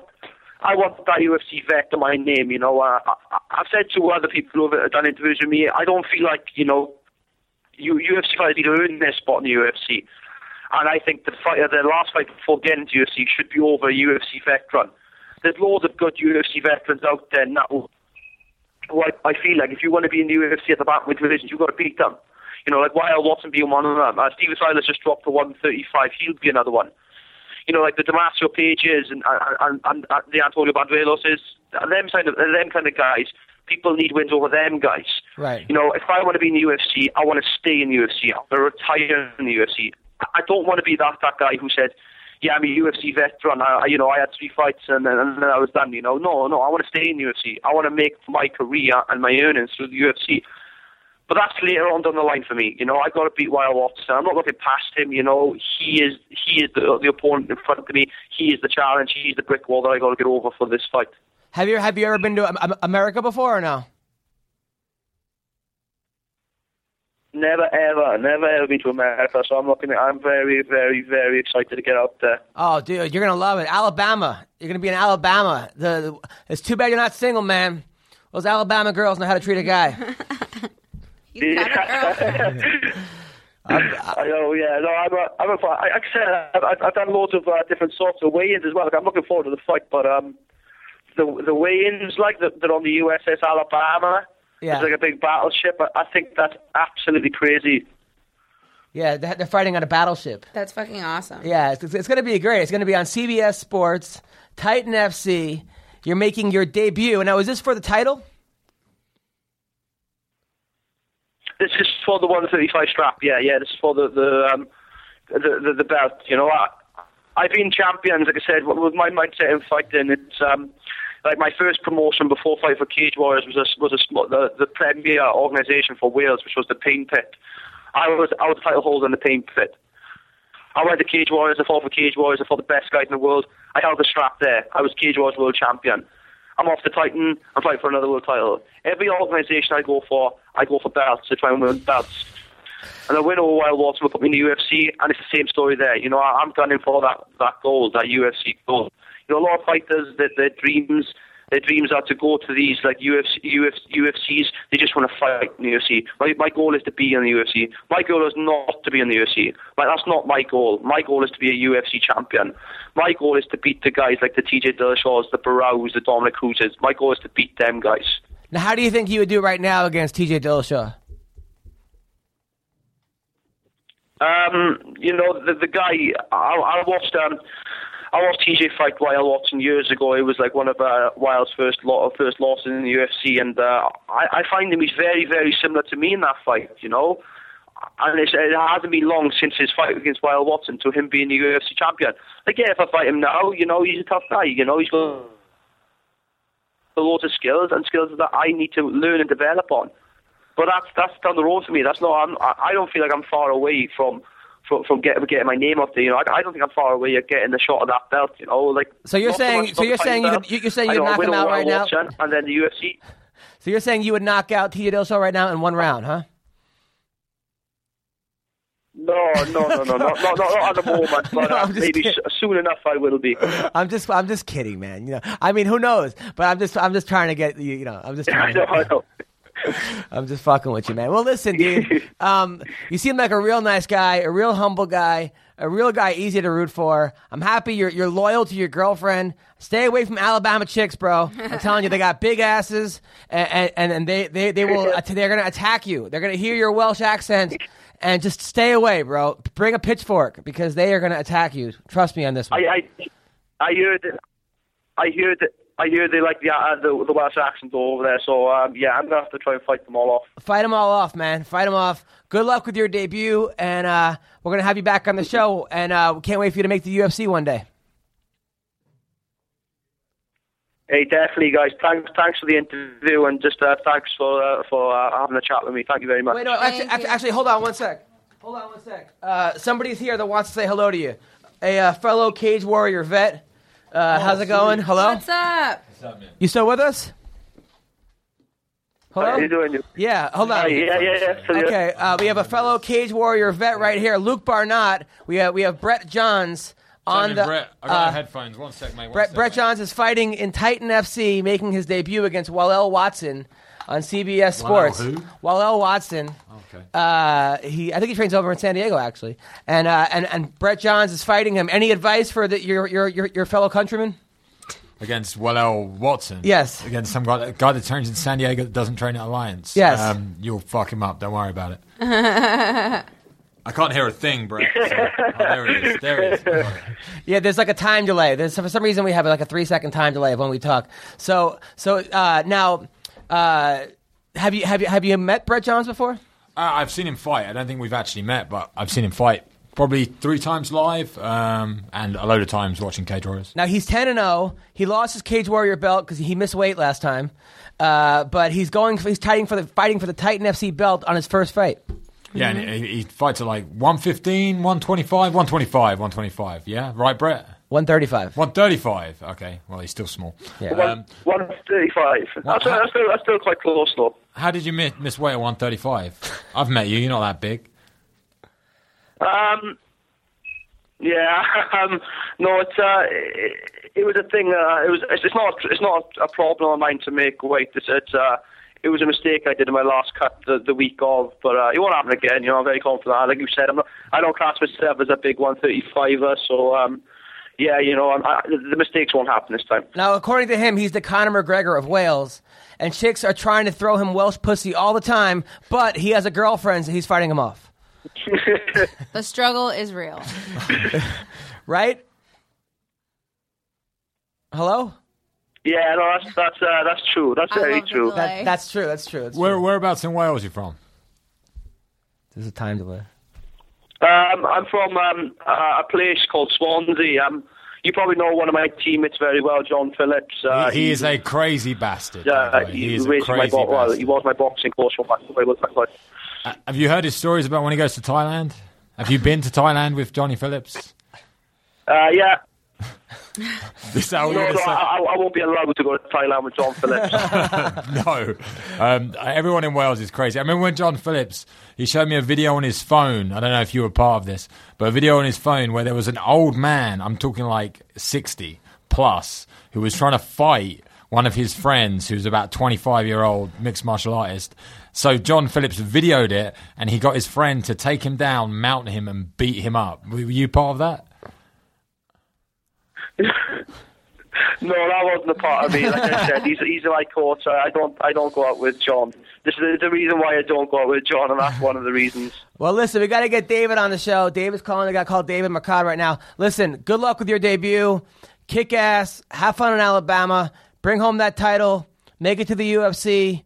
And and I, and I break up with your girlfriend. So good luck with everything, brother. All right, thank you very much. Cheers, guys. Thanks. See you soon. Take care. Bye. All right, that was Brett Johns. We're gonna call David now. Nice guy. The Nice time delay guy. was annoying as shit. I, I, I thought it was great. Really? Yeah, I thought it was great. Come on, really? It was wa- kinda funny. It was like I feel like I was on one of those like CNN things, so where they they asked somebody. No, to- it's because every time you had a douchebag comment, you had to wait like seven seconds. You're like, anybody? oh, you like that? You th- th- thought that was funny. Yeah, it was funny. Hello. Hello, David. Hello. Hello, is this David? You bet. David, how's it going, man? Pretty good. How you doing? Good. So, all right. So, people at home, we have David Michaud on right now. Uh, David uh, is he's eight and one. Won his last UFC fight. Uh, you, uh, I thought actually you won the fight before that in China. Uh, I, I watched that f- fight again. I No, you- it wasn't in China. It was against the Chinese guy. oh, oh, oh, where, oh, where was that You are wrong again. It was it was in Vegas. Oh, it was in Vegas. Oh, okay. It looked like China. Yeah. Uh, but um, now, now I was looking at. I was now I was reading about you, man. You are quite an inspiring dude. Holy shit! So here's a guy. You're all right. Let me uh, let me let me let me. Uh, so he, he's from South Dakota, right? Born on an Indian reservation or Native American reservation, right? You can't say Indian uh, or Yeah. uh, Native American reservation. Uh, it's No, I mean that's what they're called. So I don't know. it's he, it's the poorest county in the in the country. The poorest county with the highest alcohol uh, addiction level, Out, highest in the country. I mean, that's I mean, we're talking more than Riverside, right? Um, ridiculous, right? So, this guy David started. He was 15 years old at his first MMA fight. You were valedictorian of your high school. You got a full academic, an All American. You were a state champion wrestler, an All American, and got a full ride to college. Am I right? Uh, yeah, I, I guess. Yeah, sounds about right. That's that's amazing, dude. Congratulations on all this. I mean, you're you're quite the inspiration. Holy shit. Well, I think you're kind of talking me up, kind Uh, of no. making me blush. I don't know. Uh, Thanks. No, no, no worries, man. And now you're here, by the way. You got your Marina Shafir is on the podcast as well as Luke Barnatt. Now, um, uh, by the way, that you're from Pine Ridge now, which is, I mean, the place is really sad. Now, you, the only thing is, you came out your last fight to Taylor Swift. What the fuck was that about? Well, uh, yeah. that that might take away all the good things you've accomplished in your life. Uh, why did you do that? What, what do you mean? Why? Which Gotta have a song? Which party. song? Which Gotta have a good time. Yeah, shake it off. He came Uh. out to shake it off, Yep. uh, and you won. Now, Yep. Uh, I'm not all about that heavy metal death, yeah, rip their heads off and shit down their throat stuff. Now, what was that like growing up? By the way, on a, on a native reservation, T- t- t- tell us about that. Uh, I don't know. I mean, like, that's where I lived my whole life, you know. So I don't know. Like people ask, but it's just normal. I mean, but like coming down, you know, I'm in Phoenix right now in Glendale training at the lab. Um, I mean, you can see a lot of different stuff. Like even when I went to college, I went about five hours away, but there's just there's not really anything on the res. I mean, like you got to go like a hundred miles is the nearest city. You know, you want to buy clothes or something, you got to go all the way there. Uh, I don't know. There's just not. There's not much. There's not much going on. Now, how many how many pe- really how many people around? how many people live on the reservation? Well, on the res, there's about probably like twenty five thousand altogether. No, probably about twenty thousand, and then that's out of the whole res in the town that I'm in. There's probably about thirty five hundred. So it's a well, I don't know. I guess you guys would say that's like nothing, but for South Dakota, it's a decent sized little town. Now you being now now you, you now did you go to regular high school or did you go to high school on the reservation? Yeah, well, yeah, Oh, we have regular high schools on the res. I mean, Wait, you're so you're from South Dakota, not North Dakota. Yeah. So you know Shayna South Baszler? Dakota, yeah, I trained with Shayna. Yeah. yeah I trained with her in Sioux Falls for a long time. Yeah. Okay. Cool. But when I say regular high school, I mean like was it people that were outside the reservation, or was it like 'cause, like like you were the state champ of South Dakota? Was it like the reservation state camp, or, or was it actual everyone in South no, Dakota? No, that was South Dakota. Like whenever we do our athletic events, we're with all the other teams in the state. Um, but the school that I went to, I mean, there was only, well, it was on the res, and so there was basically only people who, you know, lived there that were going to it. now was was there a lot of hot Native American girls on the reservation? or Yeah, there's. Uh, everyone's got their own tastes. I mean, I mean, are you like the? I mean, you, I, yeah. I mean, you being in the UFC, you you must be like the Don Juan of the reservation, right? I mean, you have like your pick of the. the Don Juan. I don't know. I don't know about all that. I never had too much luck with the ladies. Really? Now I got my girlfriend, so I there's no Don Juans going on around here. He walked out to Taylor Swift. Yeah, you walk out to us. Oh yeah, that's true. That's a good point. Now, um, I mean, but I'm saying how. That's that helps with my Don Juanness. What are you talking about? That's what the Sure ladies does. love. Now, now, where did you learn how to train? How to scream? Train like where? Like, where did you train MMA on like on the? There's actual. Oh, okay. I was I was confused. Um, well, my dad was the wrestling coach, and then, you know, like like you were saying, when I was 15, one day, he was like, uh, I don't know if you know what the Sturgis Motorcycle Rally is, but they have fights there where you just show up and you can sign up. But I was 15, so I couldn't do it. So he signed me up, and well, he, we was actually up there. He's like, "Hey, you want to do this?" And I was like, "Um, yeah, sure, I guess." So he signed me up. We got in. All I really knew then was just just wrestling. Went out, took the guy down, beat him up, and after that, I was like, "Hey, we should we should look into this." You know. So then we kind of we it was it was hard to train because we don't have any like traditional martial arts. We don't have any Brazilian jiu-jitsu or Muay Thai, anything anywhere near where I'm from. Like no karate, no I guess like what Marina would do, she did judo. Hmm. We don't we didn't have any of that growing up. We had wrestling and boxing. So as soon as I did that, then I started boxing. So I was just wrestling and boxing until I went to college. Then when I went to college, I started training at the same gym as Shayna. But even then, it was kind of hard. It was like a hour drive. I just knew that was the best gym to learn at. So I was in college. I was my first year in college. I played football, so I'd go to school. I'd go to football practice, and then like two or three days a week, I'd drive an hour to go train jujitsu Wow. with Shane. Well, where Shane is at, where she was at in Sioux Falls. It was about an hour away. Drive down there an hour, then come back, along with um working. So it was kind of tough. And then the next three and a half years after that, I was wrestling. So I was doing the same thing, just trying to work and you know do school, drive down. But I mean, I, I, I've seen videos. If I had a Of, there are videos of you taking a tire and throwing it in the air, like like over your head. I, I've never seen a guy do that, but you're just tossing fucking tires around. Like I mean, That's what they do on the reservation. I, I, I've never. And then like it, I was You- insane. I, I, You got to work with what you got, man. You don't. Yeah, we don't have tires, all he that was going to fancy, throw 'em. I mean, fancy, he's- fancy stuff. literally taking tires and Oh, what? tossing them over his head. I, I've never seen. I've I've never seen anybody do that before. Now you're now you tried out for the Ultimate Fighter, and I watched that fight, and man, did I feel bad for you because they do this thing where they they show everybody like on his reservation, like he's our inspiration. Uh, every, everybody here is has is an alcoholic, and everyone's crying, and and they're showing like this this this crazy cemetery where his whole tribe got wiped out, and they're like, he's our last hope, right? Uh, I'm, I'm so it's this is fucking video. so then he goes out there, and you're and the fir- you're winning both rounds.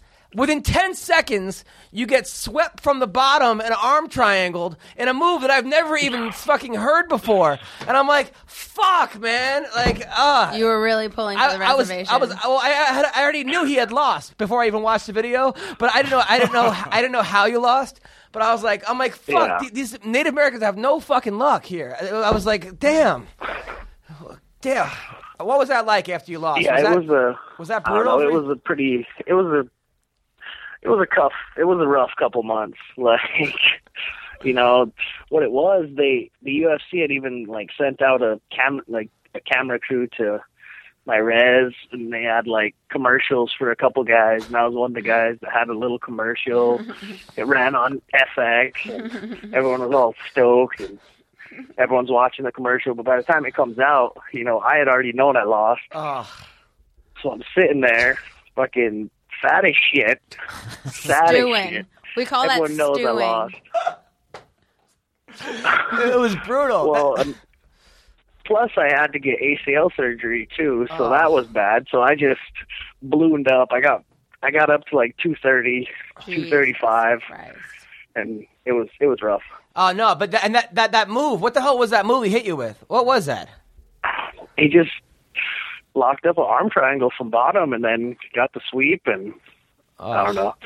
It was one of it was one of those moves. I was like, "Fuck, man!" And then it was it was so funny because I, I, I was gonna say uh, like I, I I like texted him on, on like Twitter. I'm like, "Hey, man, I'm like I'm like a really big fan of yours. You want to be on like a podcast?" He goes, "Are you really a fan, or or are you just saying that?" And I go, "Man, I I don't blame you for not trusting the white guy." But I I was I almost I almost put that back. crying Yeah. when you lost. I was almost gonna like say that back, but I'm like that might go really bad. Like, so I was like, if I could tell you. It's, like, now your last fight, right?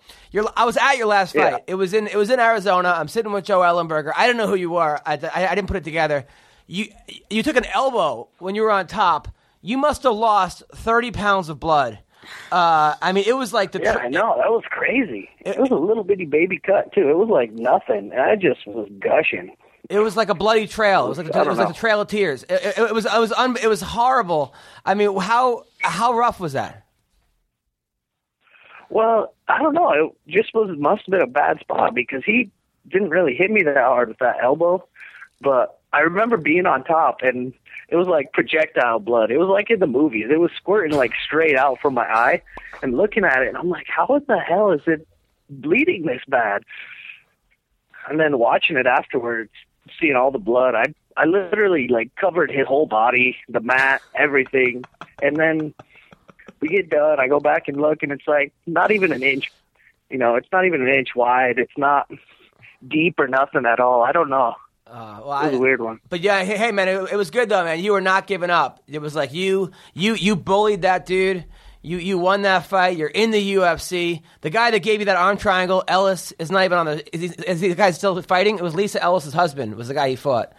Lisa Ellis. Yeah, the- Lisa Ellis's husband. Yeah, that's the guy that gave That's him. how the- he's known. He's that- known as Lisa, Lisa Ellis's husband is now. No one even knows his name. Yeah, and now you're in the UFC.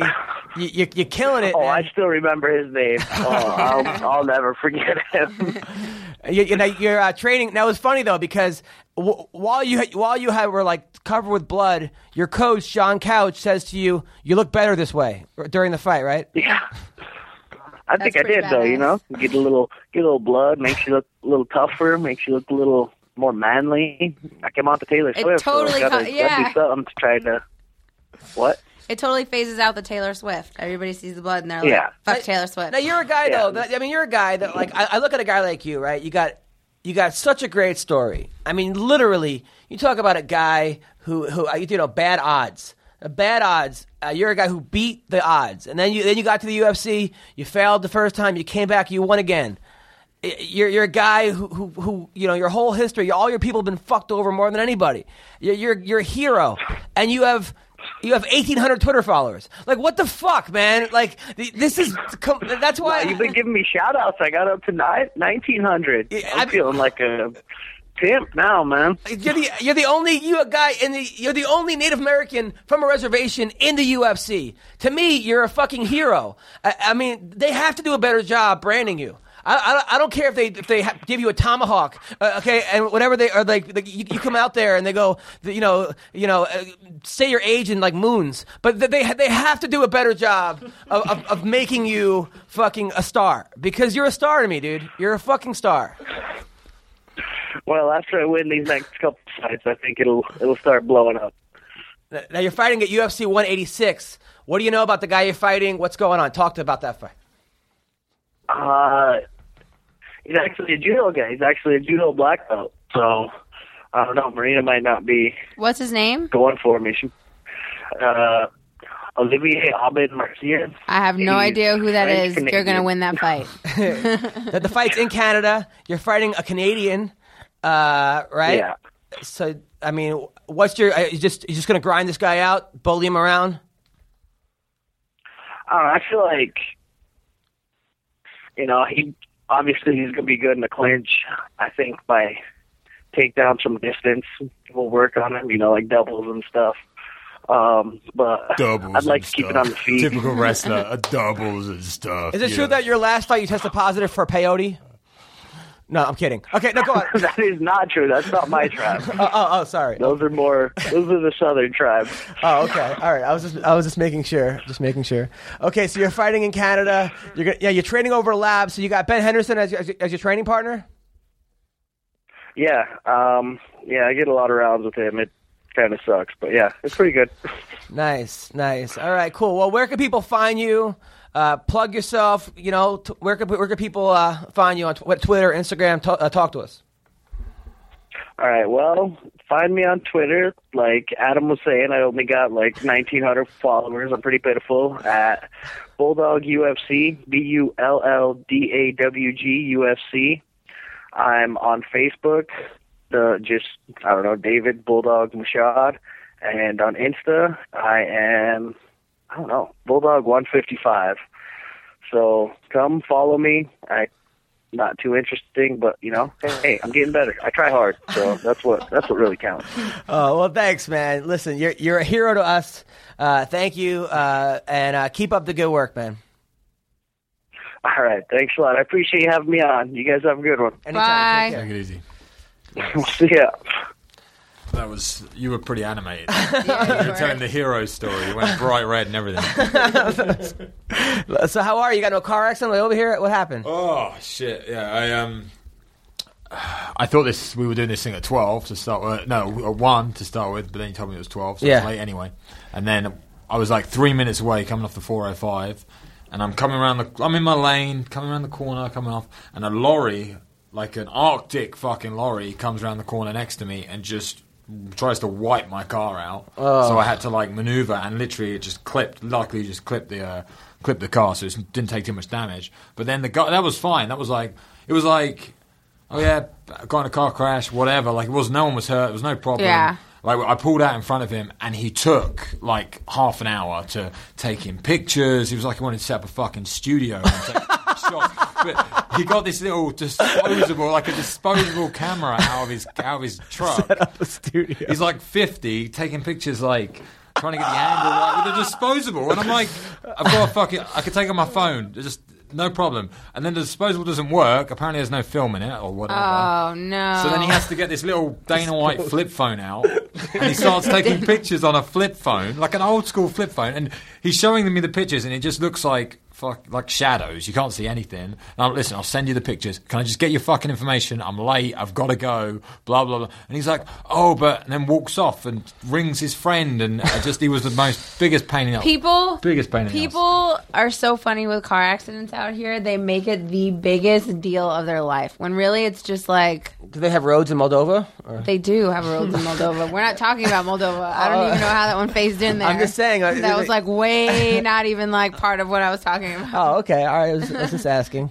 But no, they make them like the biggest deal ever. When really all you got to just do is exchange info and call your insurance company. Totally. Yeah. Pretty much it. Now, Luke, um, we got to talk about. So you, since since we last saw you, you had a fight. You, you fought that guy. Uh, what was his name? No one knows. I still don't know. uh, Roger something. Roger Narvaez, Yeah. who's fighting Elias Theodorou at Yeah, 185.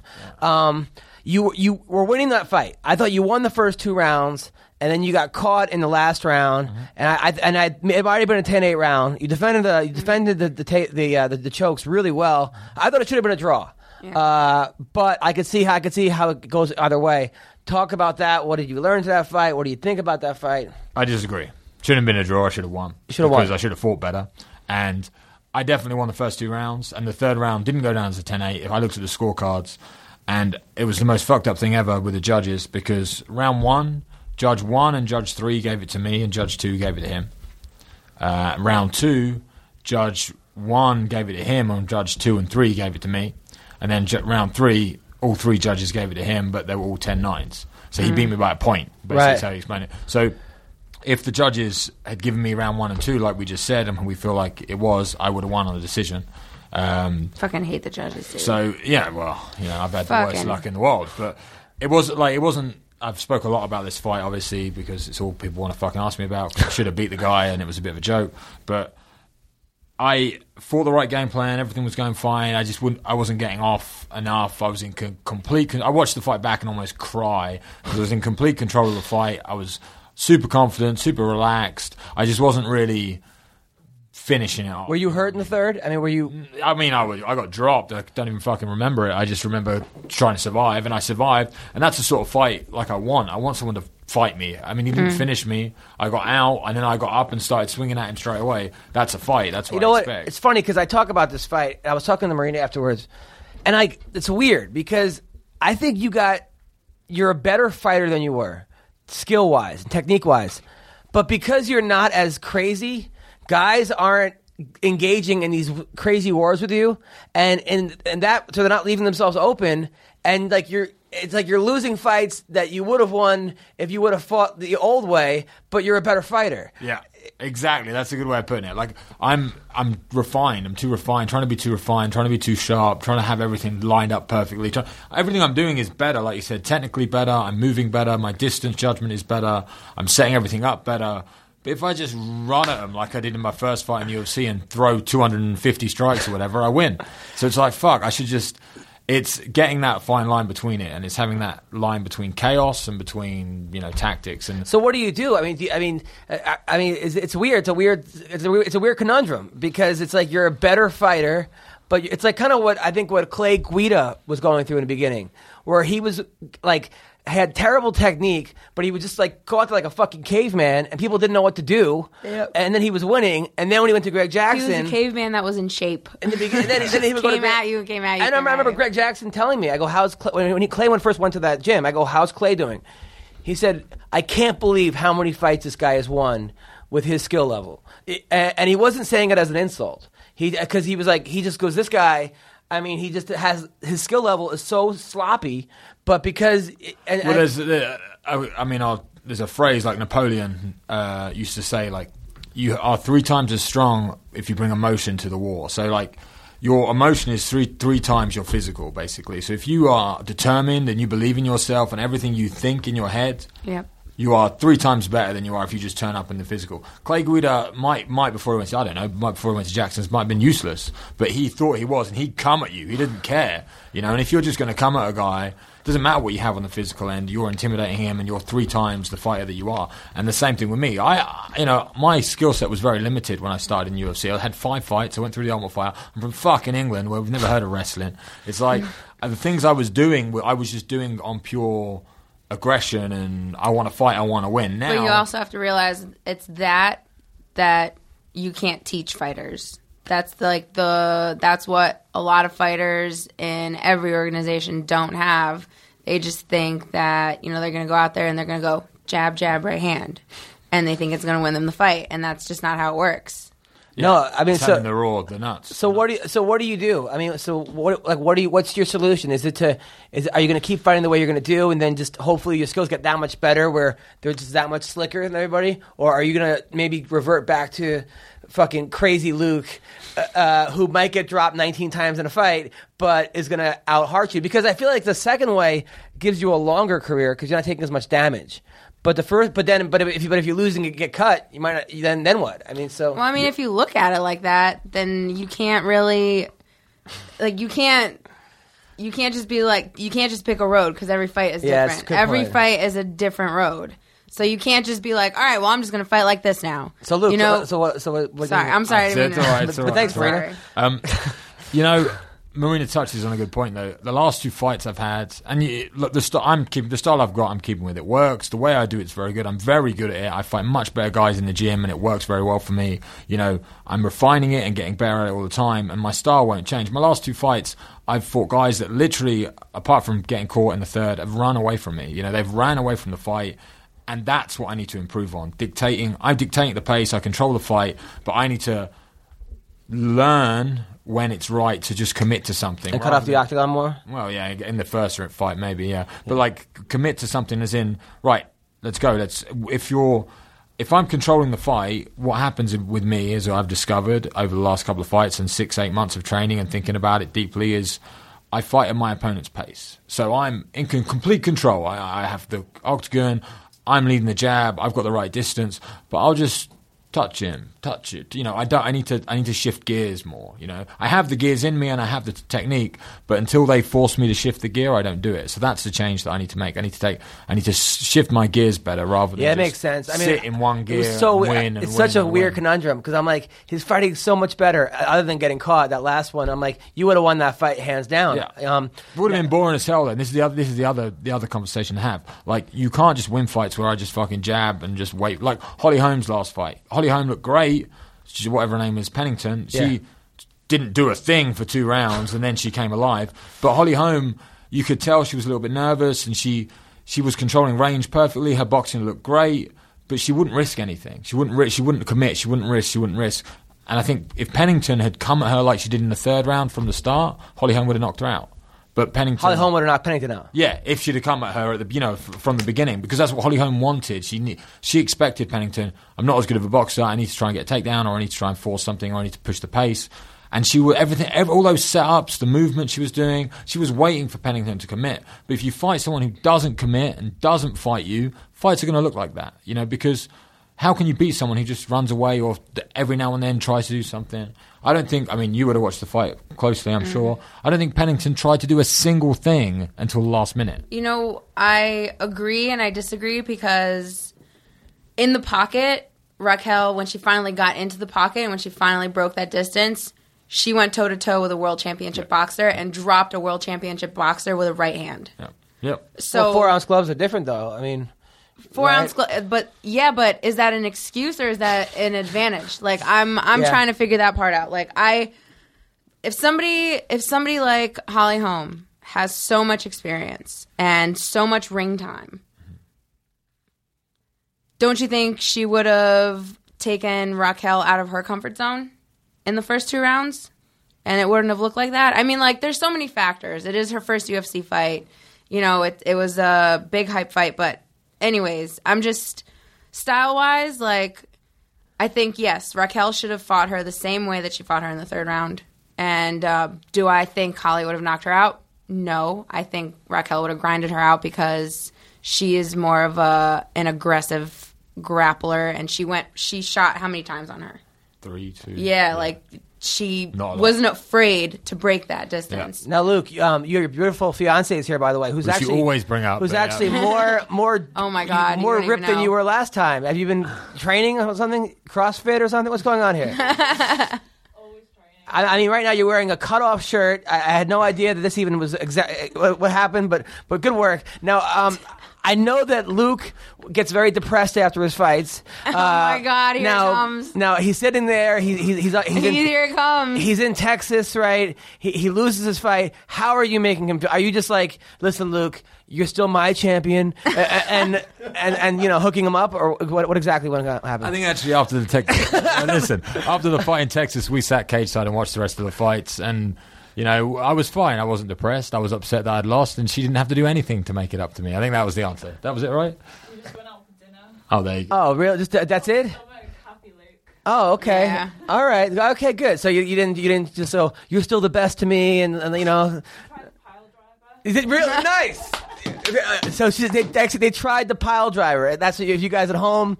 Luke uh, Barnatt uh, actually pile drived his girlfriend after he lost his fiance.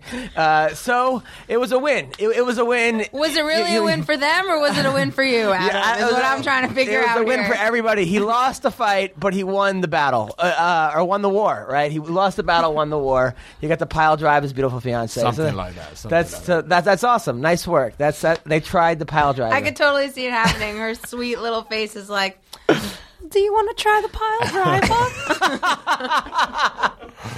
That's amazing. She's not that sweet. She's not that sweet at all. No, She- she- we were out the weekend in LA, and she got a little bit drunk and was just rude to everybody. that she Oh, met. like in a good, in a good way, you know, in a good way. Yeah. Um, we did, she does this thing with her friends where they like take a picture, like two girls take a picture with a guy.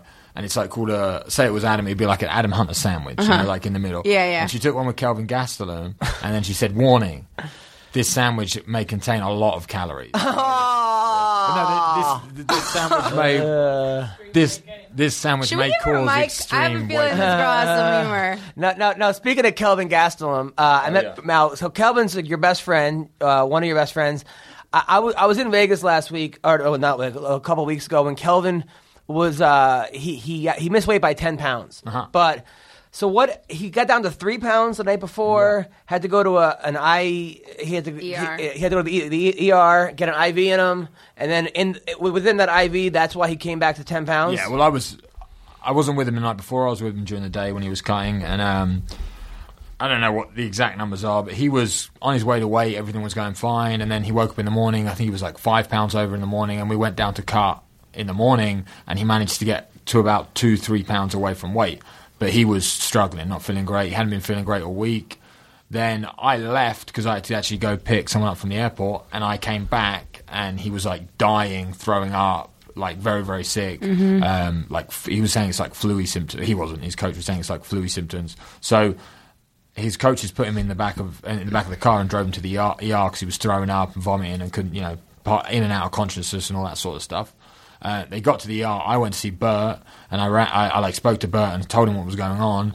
And he said, "Ring them. Do you tell them not to go to the hospital? We will sort this out ourselves because they have their own doctors and all that sort of stuff. And he'll get seen quicker and looked after better and all that sort of stuff." Um, but it was too late at that point. and it was too late. He'd already got to the hospital. He was sitting in a chair with a needle in his arm, and they were pumping him for a fluid. So now, yeah. he had got to the point of no return. You know what I mean? So then when he came back onto the scales, he was like, like I said, ten pounds over, which is ridiculous because he was. And everyone's like, "Oh, you fat bastard!" I was like, he was close to making weight, and he started dying. Now, at that I mean? point, did you say to him, "Hey, man, maybe you shouldn't fight tomorrow"? I I never said that to him directly. I spoke to his coaches, but I, you know, I was surprised that he took. I think this is the thing. This is the thing with the situation because the public uh, don't know the situation and they only see that he's ten pounds overweight, and they don't. Some people don't read the internet and know what's going on. Like, if it was me. And I'd been to hospital the day before, and I had to fight Tyron Woodley the next day. Like, it takes a big man to Yeah. still take the fight. But at the same time, he should have fucking made weight. I'm not did not taking it away from that. But I said to his coaches, "Is it really worth him fighting?" Then when he rehydrated, had some food or whatever, he had a work. I had a workout with him on fight day, and he was fine. I still think that uh, that fight was a draw. I mean, that really was a very close fight. He could have went Oh. to Kelvin, could have went to Tyron. It was like neither guys did much damage in that fight. Uh, I almost feel like they gave it to Tyron because they were sick of, they were pissed off at the weight cut and all the shit. They were almost like, I think that factored into it. Um, it was nice to Tyron to give up 25%, to not take his money. I don't know how that even worked out, whether that fight was. No, because like you, if you read the statement he made about that, he was just like, you know, I've been in that same situation. He needs to really see who's around him, and he needs to see he needs to hire some people that are actually going to look out for his well being and not just, um, you know, what it looks like. And that's a big thing. He he can make the weight. Yeah. Trust me, he can make the fucking weight. I mean, the thing about Kelvin. he's Kelvin- done it. He's a little chubster. He can make the fucking weight. The thing about Kelvin, and I, I've hung out with Kelvin, Kelvin is literally like a, a 19 year old kid. I mean, he uh, he is not. Uh, you, you talk to Luke, this guy thinking about his career, thinking about his family, thinking about his beautiful fiance, having kids one day. Kelvin is probably on Tinder right now, uh, uh, Swiping left. swiping left, telling girls he's in the UFC, hanging out with like you know his, four huge Mexicans. I, I- I mean, Kelvin is is is a kid, and it's a maturity level. And what what's what sucks is that he's so damn talented that even going to the ER the night before and being ten pounds heavier, he can still go three rounds with Tyron Woodley and arguably win. Yeah, because he's Uh, like he's a fighter. Like you see it in his performances. He's just that. eh, He's got the the non But- teachable thing there. Yeah, he does that. But what he did, what he did though, though, is he walked into a bunch of Tyron Woodley right hands, literally his hands down, going, I, I don't care how many times this guy's going to hit me, I'm going to take him down. if you keep doing that, you're gonna get knocked out. I, don't, I don't care. That so he had some of the worst technique I've ever seen. It wasn't. A, it wasn't a normal Kelvin. I think the whole occasion got on top of him with the whole weight cut thing. I think he was more worried about the UFC's opinion of him. Again, talking about him being a child, rather than concentrating on the, The task at hand. You know, beat fucking Tyron Woodley. They're, they're, the whole thing with the UFC is they're like, right, you never find a 170 again, blah, blah, blah. You beat Tyron Woodley in the first round and knock him out, you're fine at 170. Yeah. I don't care what they say. So that, I think, the whole occasion of that, the pressure, him being feeling ill, whatever, he fought like shit in that fight. You know, I, I'm close to Kelvin, l- you know, love Kelvin, think he's a great guy. But if you look at his other performances and that performance, it was shit. But do you think him like? Do you think he walked into some punches with his hands down? Was Yeah, he- yeah, but that's that's Kelvin. Like he does that. He done against That's Rick just Story. one stipulation of the fight. But- like he didn't look like himself He didn't, no, at all. at all, and he didn't throw a s- like a single combination. And he's got the fastest hands in the welterweight division, in my opinion. He throws such great combinations, and he threw like three in the whole fight. He just Tyron Woodley broke his foot as well, which is worth mentioning. Mm-hmm. So Tyron was just after that he was running away. He literally was running away because he had a broken fucking foot. Running away, throwing a big right hand, like you said, and Kelvin walked into it. Fine, walk into a right hand, then throw six shots like you normally do and kick him in the head. Yeah. but he didn't. So. I think that fight was a really bad ter- interpretation of both. Have you talked to. Kelvin since? How's he doing? I saw him Saturday as well. He's you know he's doing. I saw him at Invicta. He's doing great. Yeah, Yeah. Love him Really? Why? What happened? What do you mean? what is that supposed to mean? He's doing great. Like he was all up on all the ladies. Like he's fine. He was uh, he was like hitting on all the chicks. no, like he had a whole bunch of chicks around him. Nice. He, he's doing all right. Nice. He's doing all right. But he Creeper. I'm, I'm proud of my boy. He's like a good guy. I want him to have chicks. Marina point like pointed out a very important thing for Kelvin. Like you said, he's like a, a kid. You know, I'm close to him. He has no no direction. Yeah. No plan. No people around him that know how to have directional plan. He's got coaches that he's had since he was wrestling at high school. The same coach, same guys, great guys. They have no experience in the UFC. Yeah, With he- a top five, top six, whatever he is, welterweight in the world, he needs to commit to a camp to somebody to help him grow his career. It doesn't matter who it is, to be honest, as long as it's someone who gets him doing the right shit. You know, like Yeah. gets him doing something. Because right now he's. At Victor loving he should be in the fucking gym, losing weight, ringing the Well, UFC. here's the you thing: know? is like he needs to commit to an environment, an environment A of positive people, environment. a positive environment, but an evolving environment because then he'll be pushed in that same direction. He has a lot of potential.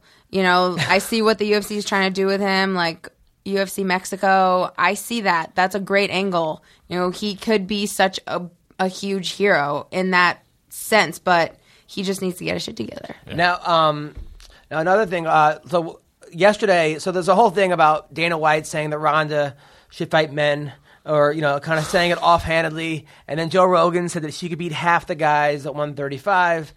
Well, today Uncle Creepy got very upset about that.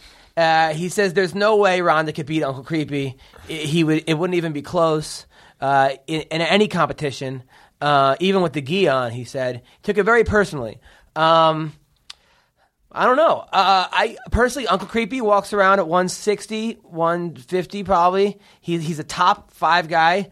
I would say Creepy beats Ronda uh, pretty handily. Uh, yeah, I just would think. I would think so. I think they're probably about the same weight, same size.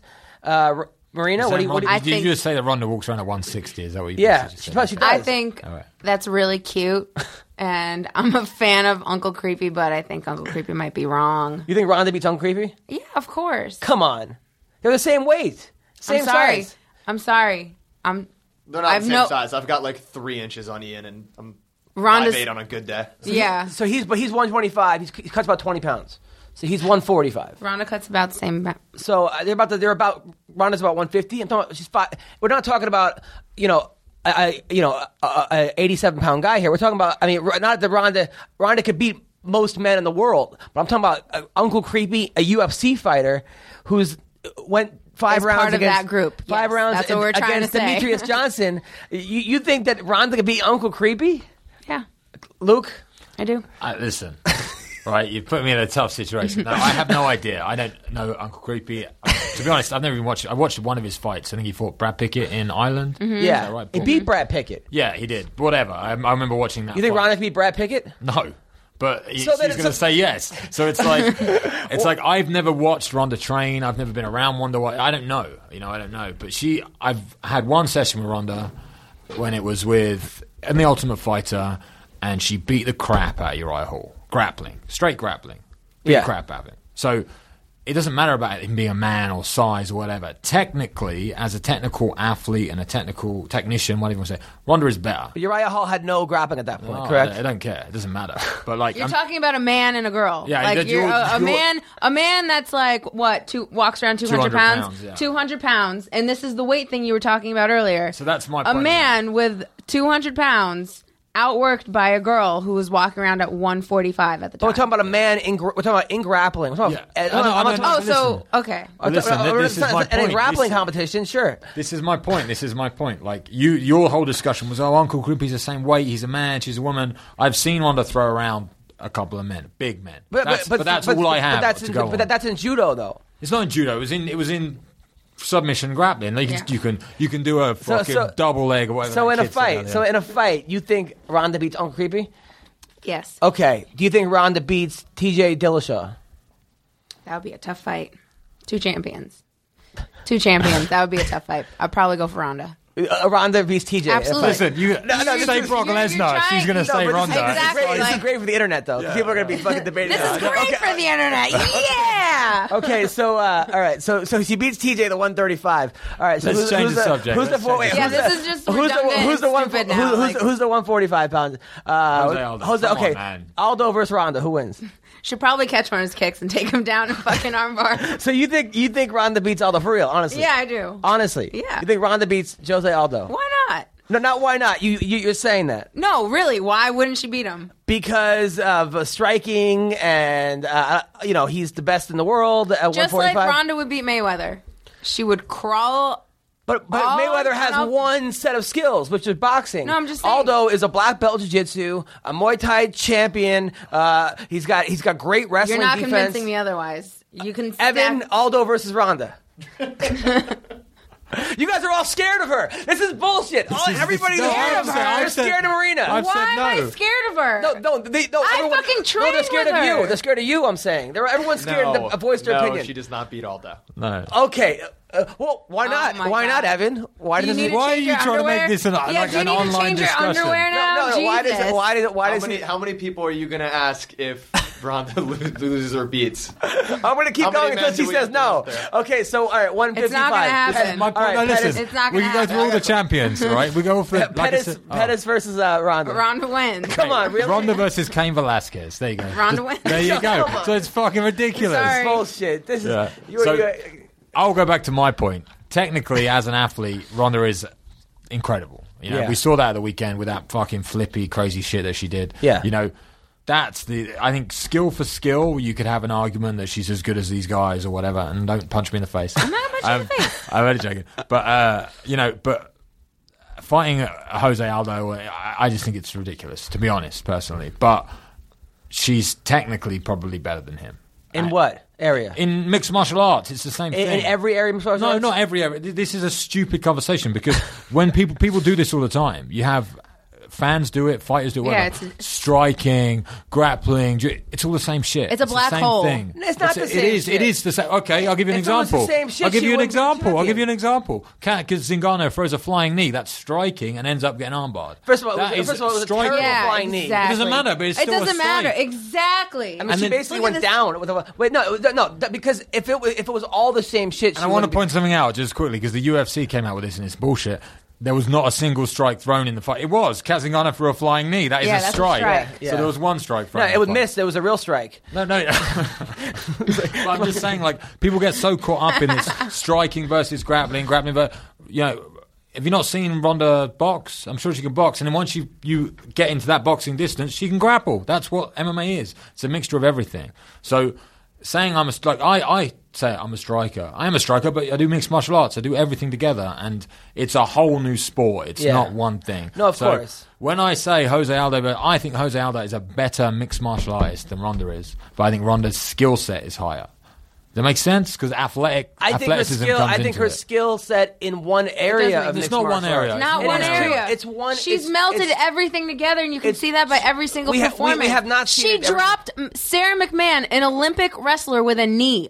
With a knee. Did we forget about that? That's a different skill set. That's a whole other striking But that's zone. that's one Or knee. did- That's she led to Only one took knee. one knee. It only took one knee. Okay, so far it's one knee, but but look, you can't say it's all one skill set because, for example, Cyborg Oh tried Cyborg tried Muay Thai and lost to that to that to that girl. But that's a different Okay. sport. It's like a That's di- exactly his point. that's, That's what you just exactly yeah. what- You completely Oh, missed yeah. his point and just played right into it. All right, fine. Uh, okay, I, I- I think she is better at judo for MMA than she than than than Jose Aldo. Okay, but as far as boxing and Muay Thai and even jiu-jitsu on the ground, Aldo's better. So you can't say she's better. She's better. This is mixed Adam martial- Hunter's she's not a- opinion, everybody. She's not better mixed martial artist than uh, than Aldo and skills. I, I can't. but I, I if you can't- break the skills down into like you're doing, like you're putting them in boxes, boxes, boxes, you, it's just fuck. What's the point? It's one sport. A sport. Has Jose Aldo done what Ronda Rousey has done to her Mm-hmm. opponents in that way? And this is going. he's had much opposed. better opponents. Yeah, fair enough. I agree with that because the women who Ronda's fighting, they might. and his I opponents Kat aren't, aren't being opponent, fucking and it was are, are, aren't fighting like like maniacs and trying you know somersaults to start, start the fight. I, I mean, th- I know, but has there been any other champions that only spent, and how many championship fights have spent that amount of time in the cage? No, no, In she- their way, Twenty-two minutes. yeah, she's, like she's is killing, that she's killing it. But women are, are falling apart uh, in, in, in these right? fights. But if you're going to compare it to other divisions, we might as well compare it to other divisions. Has there been any other champion that has spent that much time, That little time. that little little time. time in the cage, defending or getting a title? so, no, so far, no.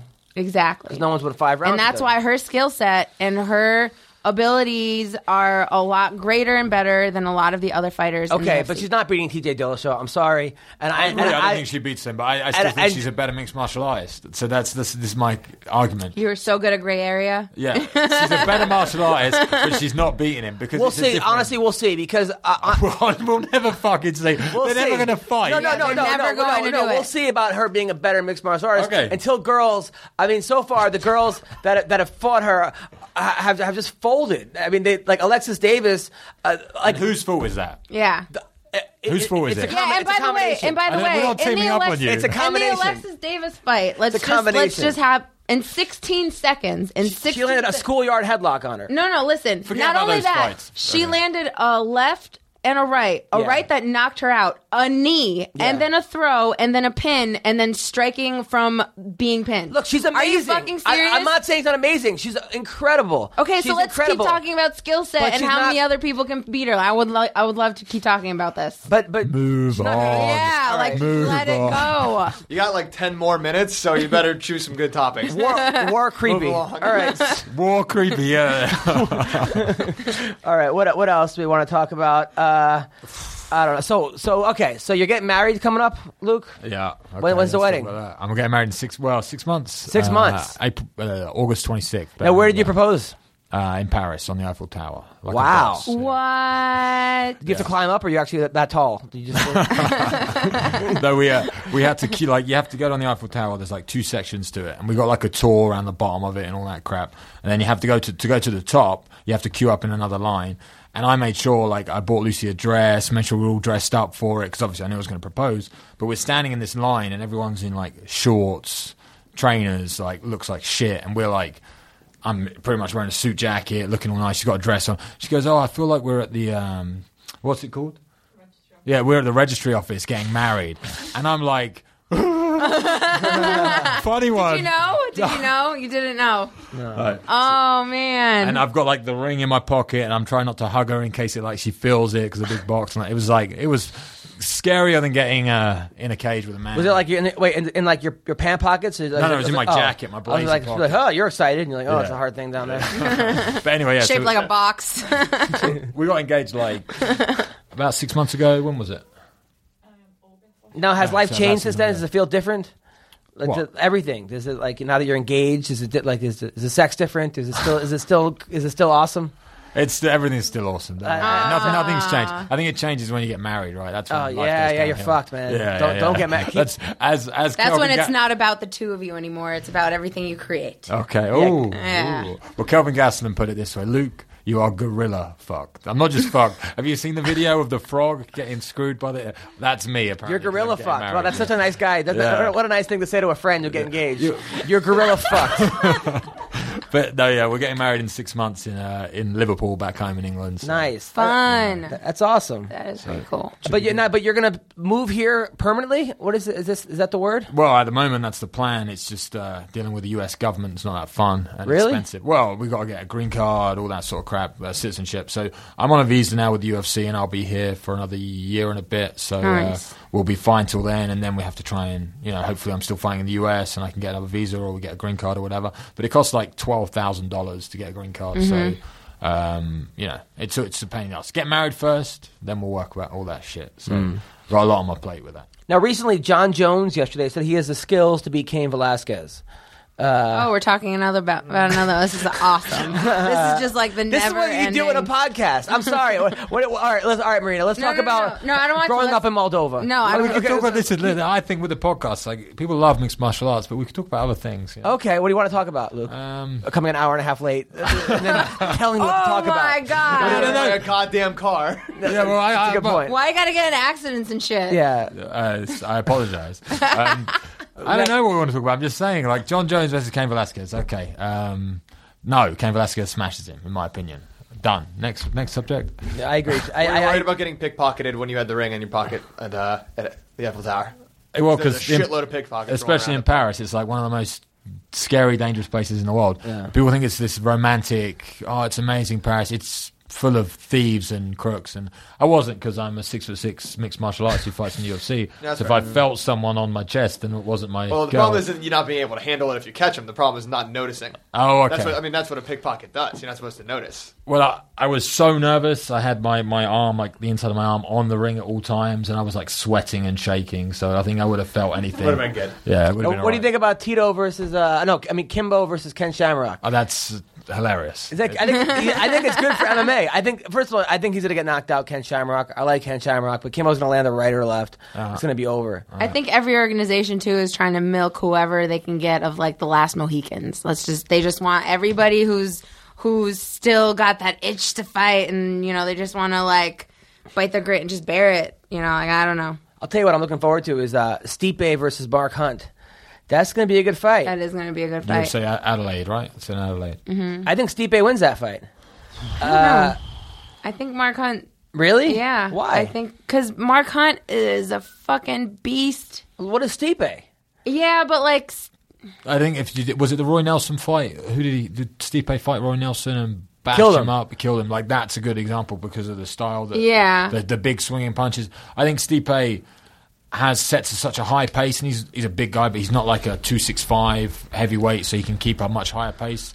But Mark Hunt Always has that as Mark puncher's Hunt- chance. is a fucking and not badass, even yeah, so- like he and like you look at him, he doesn't look it, but that motherfucker ha- is like in shape to fight. But Stipe Like, has lost one fight in the UFC. I mean, he lost to Stefan Struve, who was like it's like fighting Luke, uh, fighting a guy who. Eh, like, where how do you train for a guy who's six foot eight, a, a heavyweight? I mean, it's just hard to train for guys like that. I was yeah, I remember that fight. I was at that fight. Yeah. Really? Yeah, it was. Uh, I just remember Struve running after him like long shots, and him. Stipe got caught with a big shot, I think, in that fight, and like it really, really affected him. But uh, I think Sti- I think Stipe. I mean, he is- lost the Dos Santos fight, but I thought he won that fight. yeah. Yeah, yeah. I think he just the pace he sets uh, will really be the difference in the fight because Mark Hunt. He is in shape to fight, but I don't think he can keep that pace, that high, high, high pace. I mean, Mark Hunt's just taken so much damage. and he's not getting any younger. That's what. I Oh was my gonna say. god, he's taking. But he loves to fight still. Like there's not he's not he's made it publicly uh clear that like he's still in it. You know, he still Oh, yeah. wants to he wants to still be fighting the top guys. He doesn't want to take any breaks and like if he's going to end his career, it's going to be, you know, fucking driving through the fast lane. Like he's Maybe not no, gonna- maybe. I, I, look, you can never count Mark Hunt out of a fight, and it's amazing how Mark Hunt was on a five-fight losing streak at one point, lo- lost to Sean McCorkle uh, in Indiana. Who basically McCorkle got that fight? I talked to him because he was trolling people on the internet. Yeah. Every day he was saying, "I'll fight you, I'll fight you," and he was taking pictures of people and making them actually like go on their knees to look that much bigger. And, and he and he was threatening all these people. Speaking of which, uh, internet trolls. Josh Neer. I don't know if you saw what happened. So uh, this is uh, allegedly because the, the whole story hasn't gone. A, a guy was harassing Josh Neer. They were talking shit back and forth. Josh says, "Okay, come to my gym. Let's fight." This guy shows up at the gym, I guess signs the waiver, puts on boxing gloves. I guess the rule was Neer would have four ounce gloves, MMA gloves, and the guy would have boxing gloves. According to this guy, he was lighting Neer up in boxing, and then the round was over. Neer took him down and then beat the shit out of him. And literally, I mean, it was an assault. He he fucked him up really bad and posted it on posted on YouTube. Moron gets fucked up at my gym, and then of course that video then goes viral. And uh, He signed. The guy signed like a, I guess a waiver, right? I guess he not, the guy then the guy then continues to talk shit on Facebook, saying "fuck you, Josh Neer." Play the whole video, you know this and that. Where do these people come from? I don't fucking know, man. Like what I don't fucking know, are they, man. Are they born on? Like what? The, who?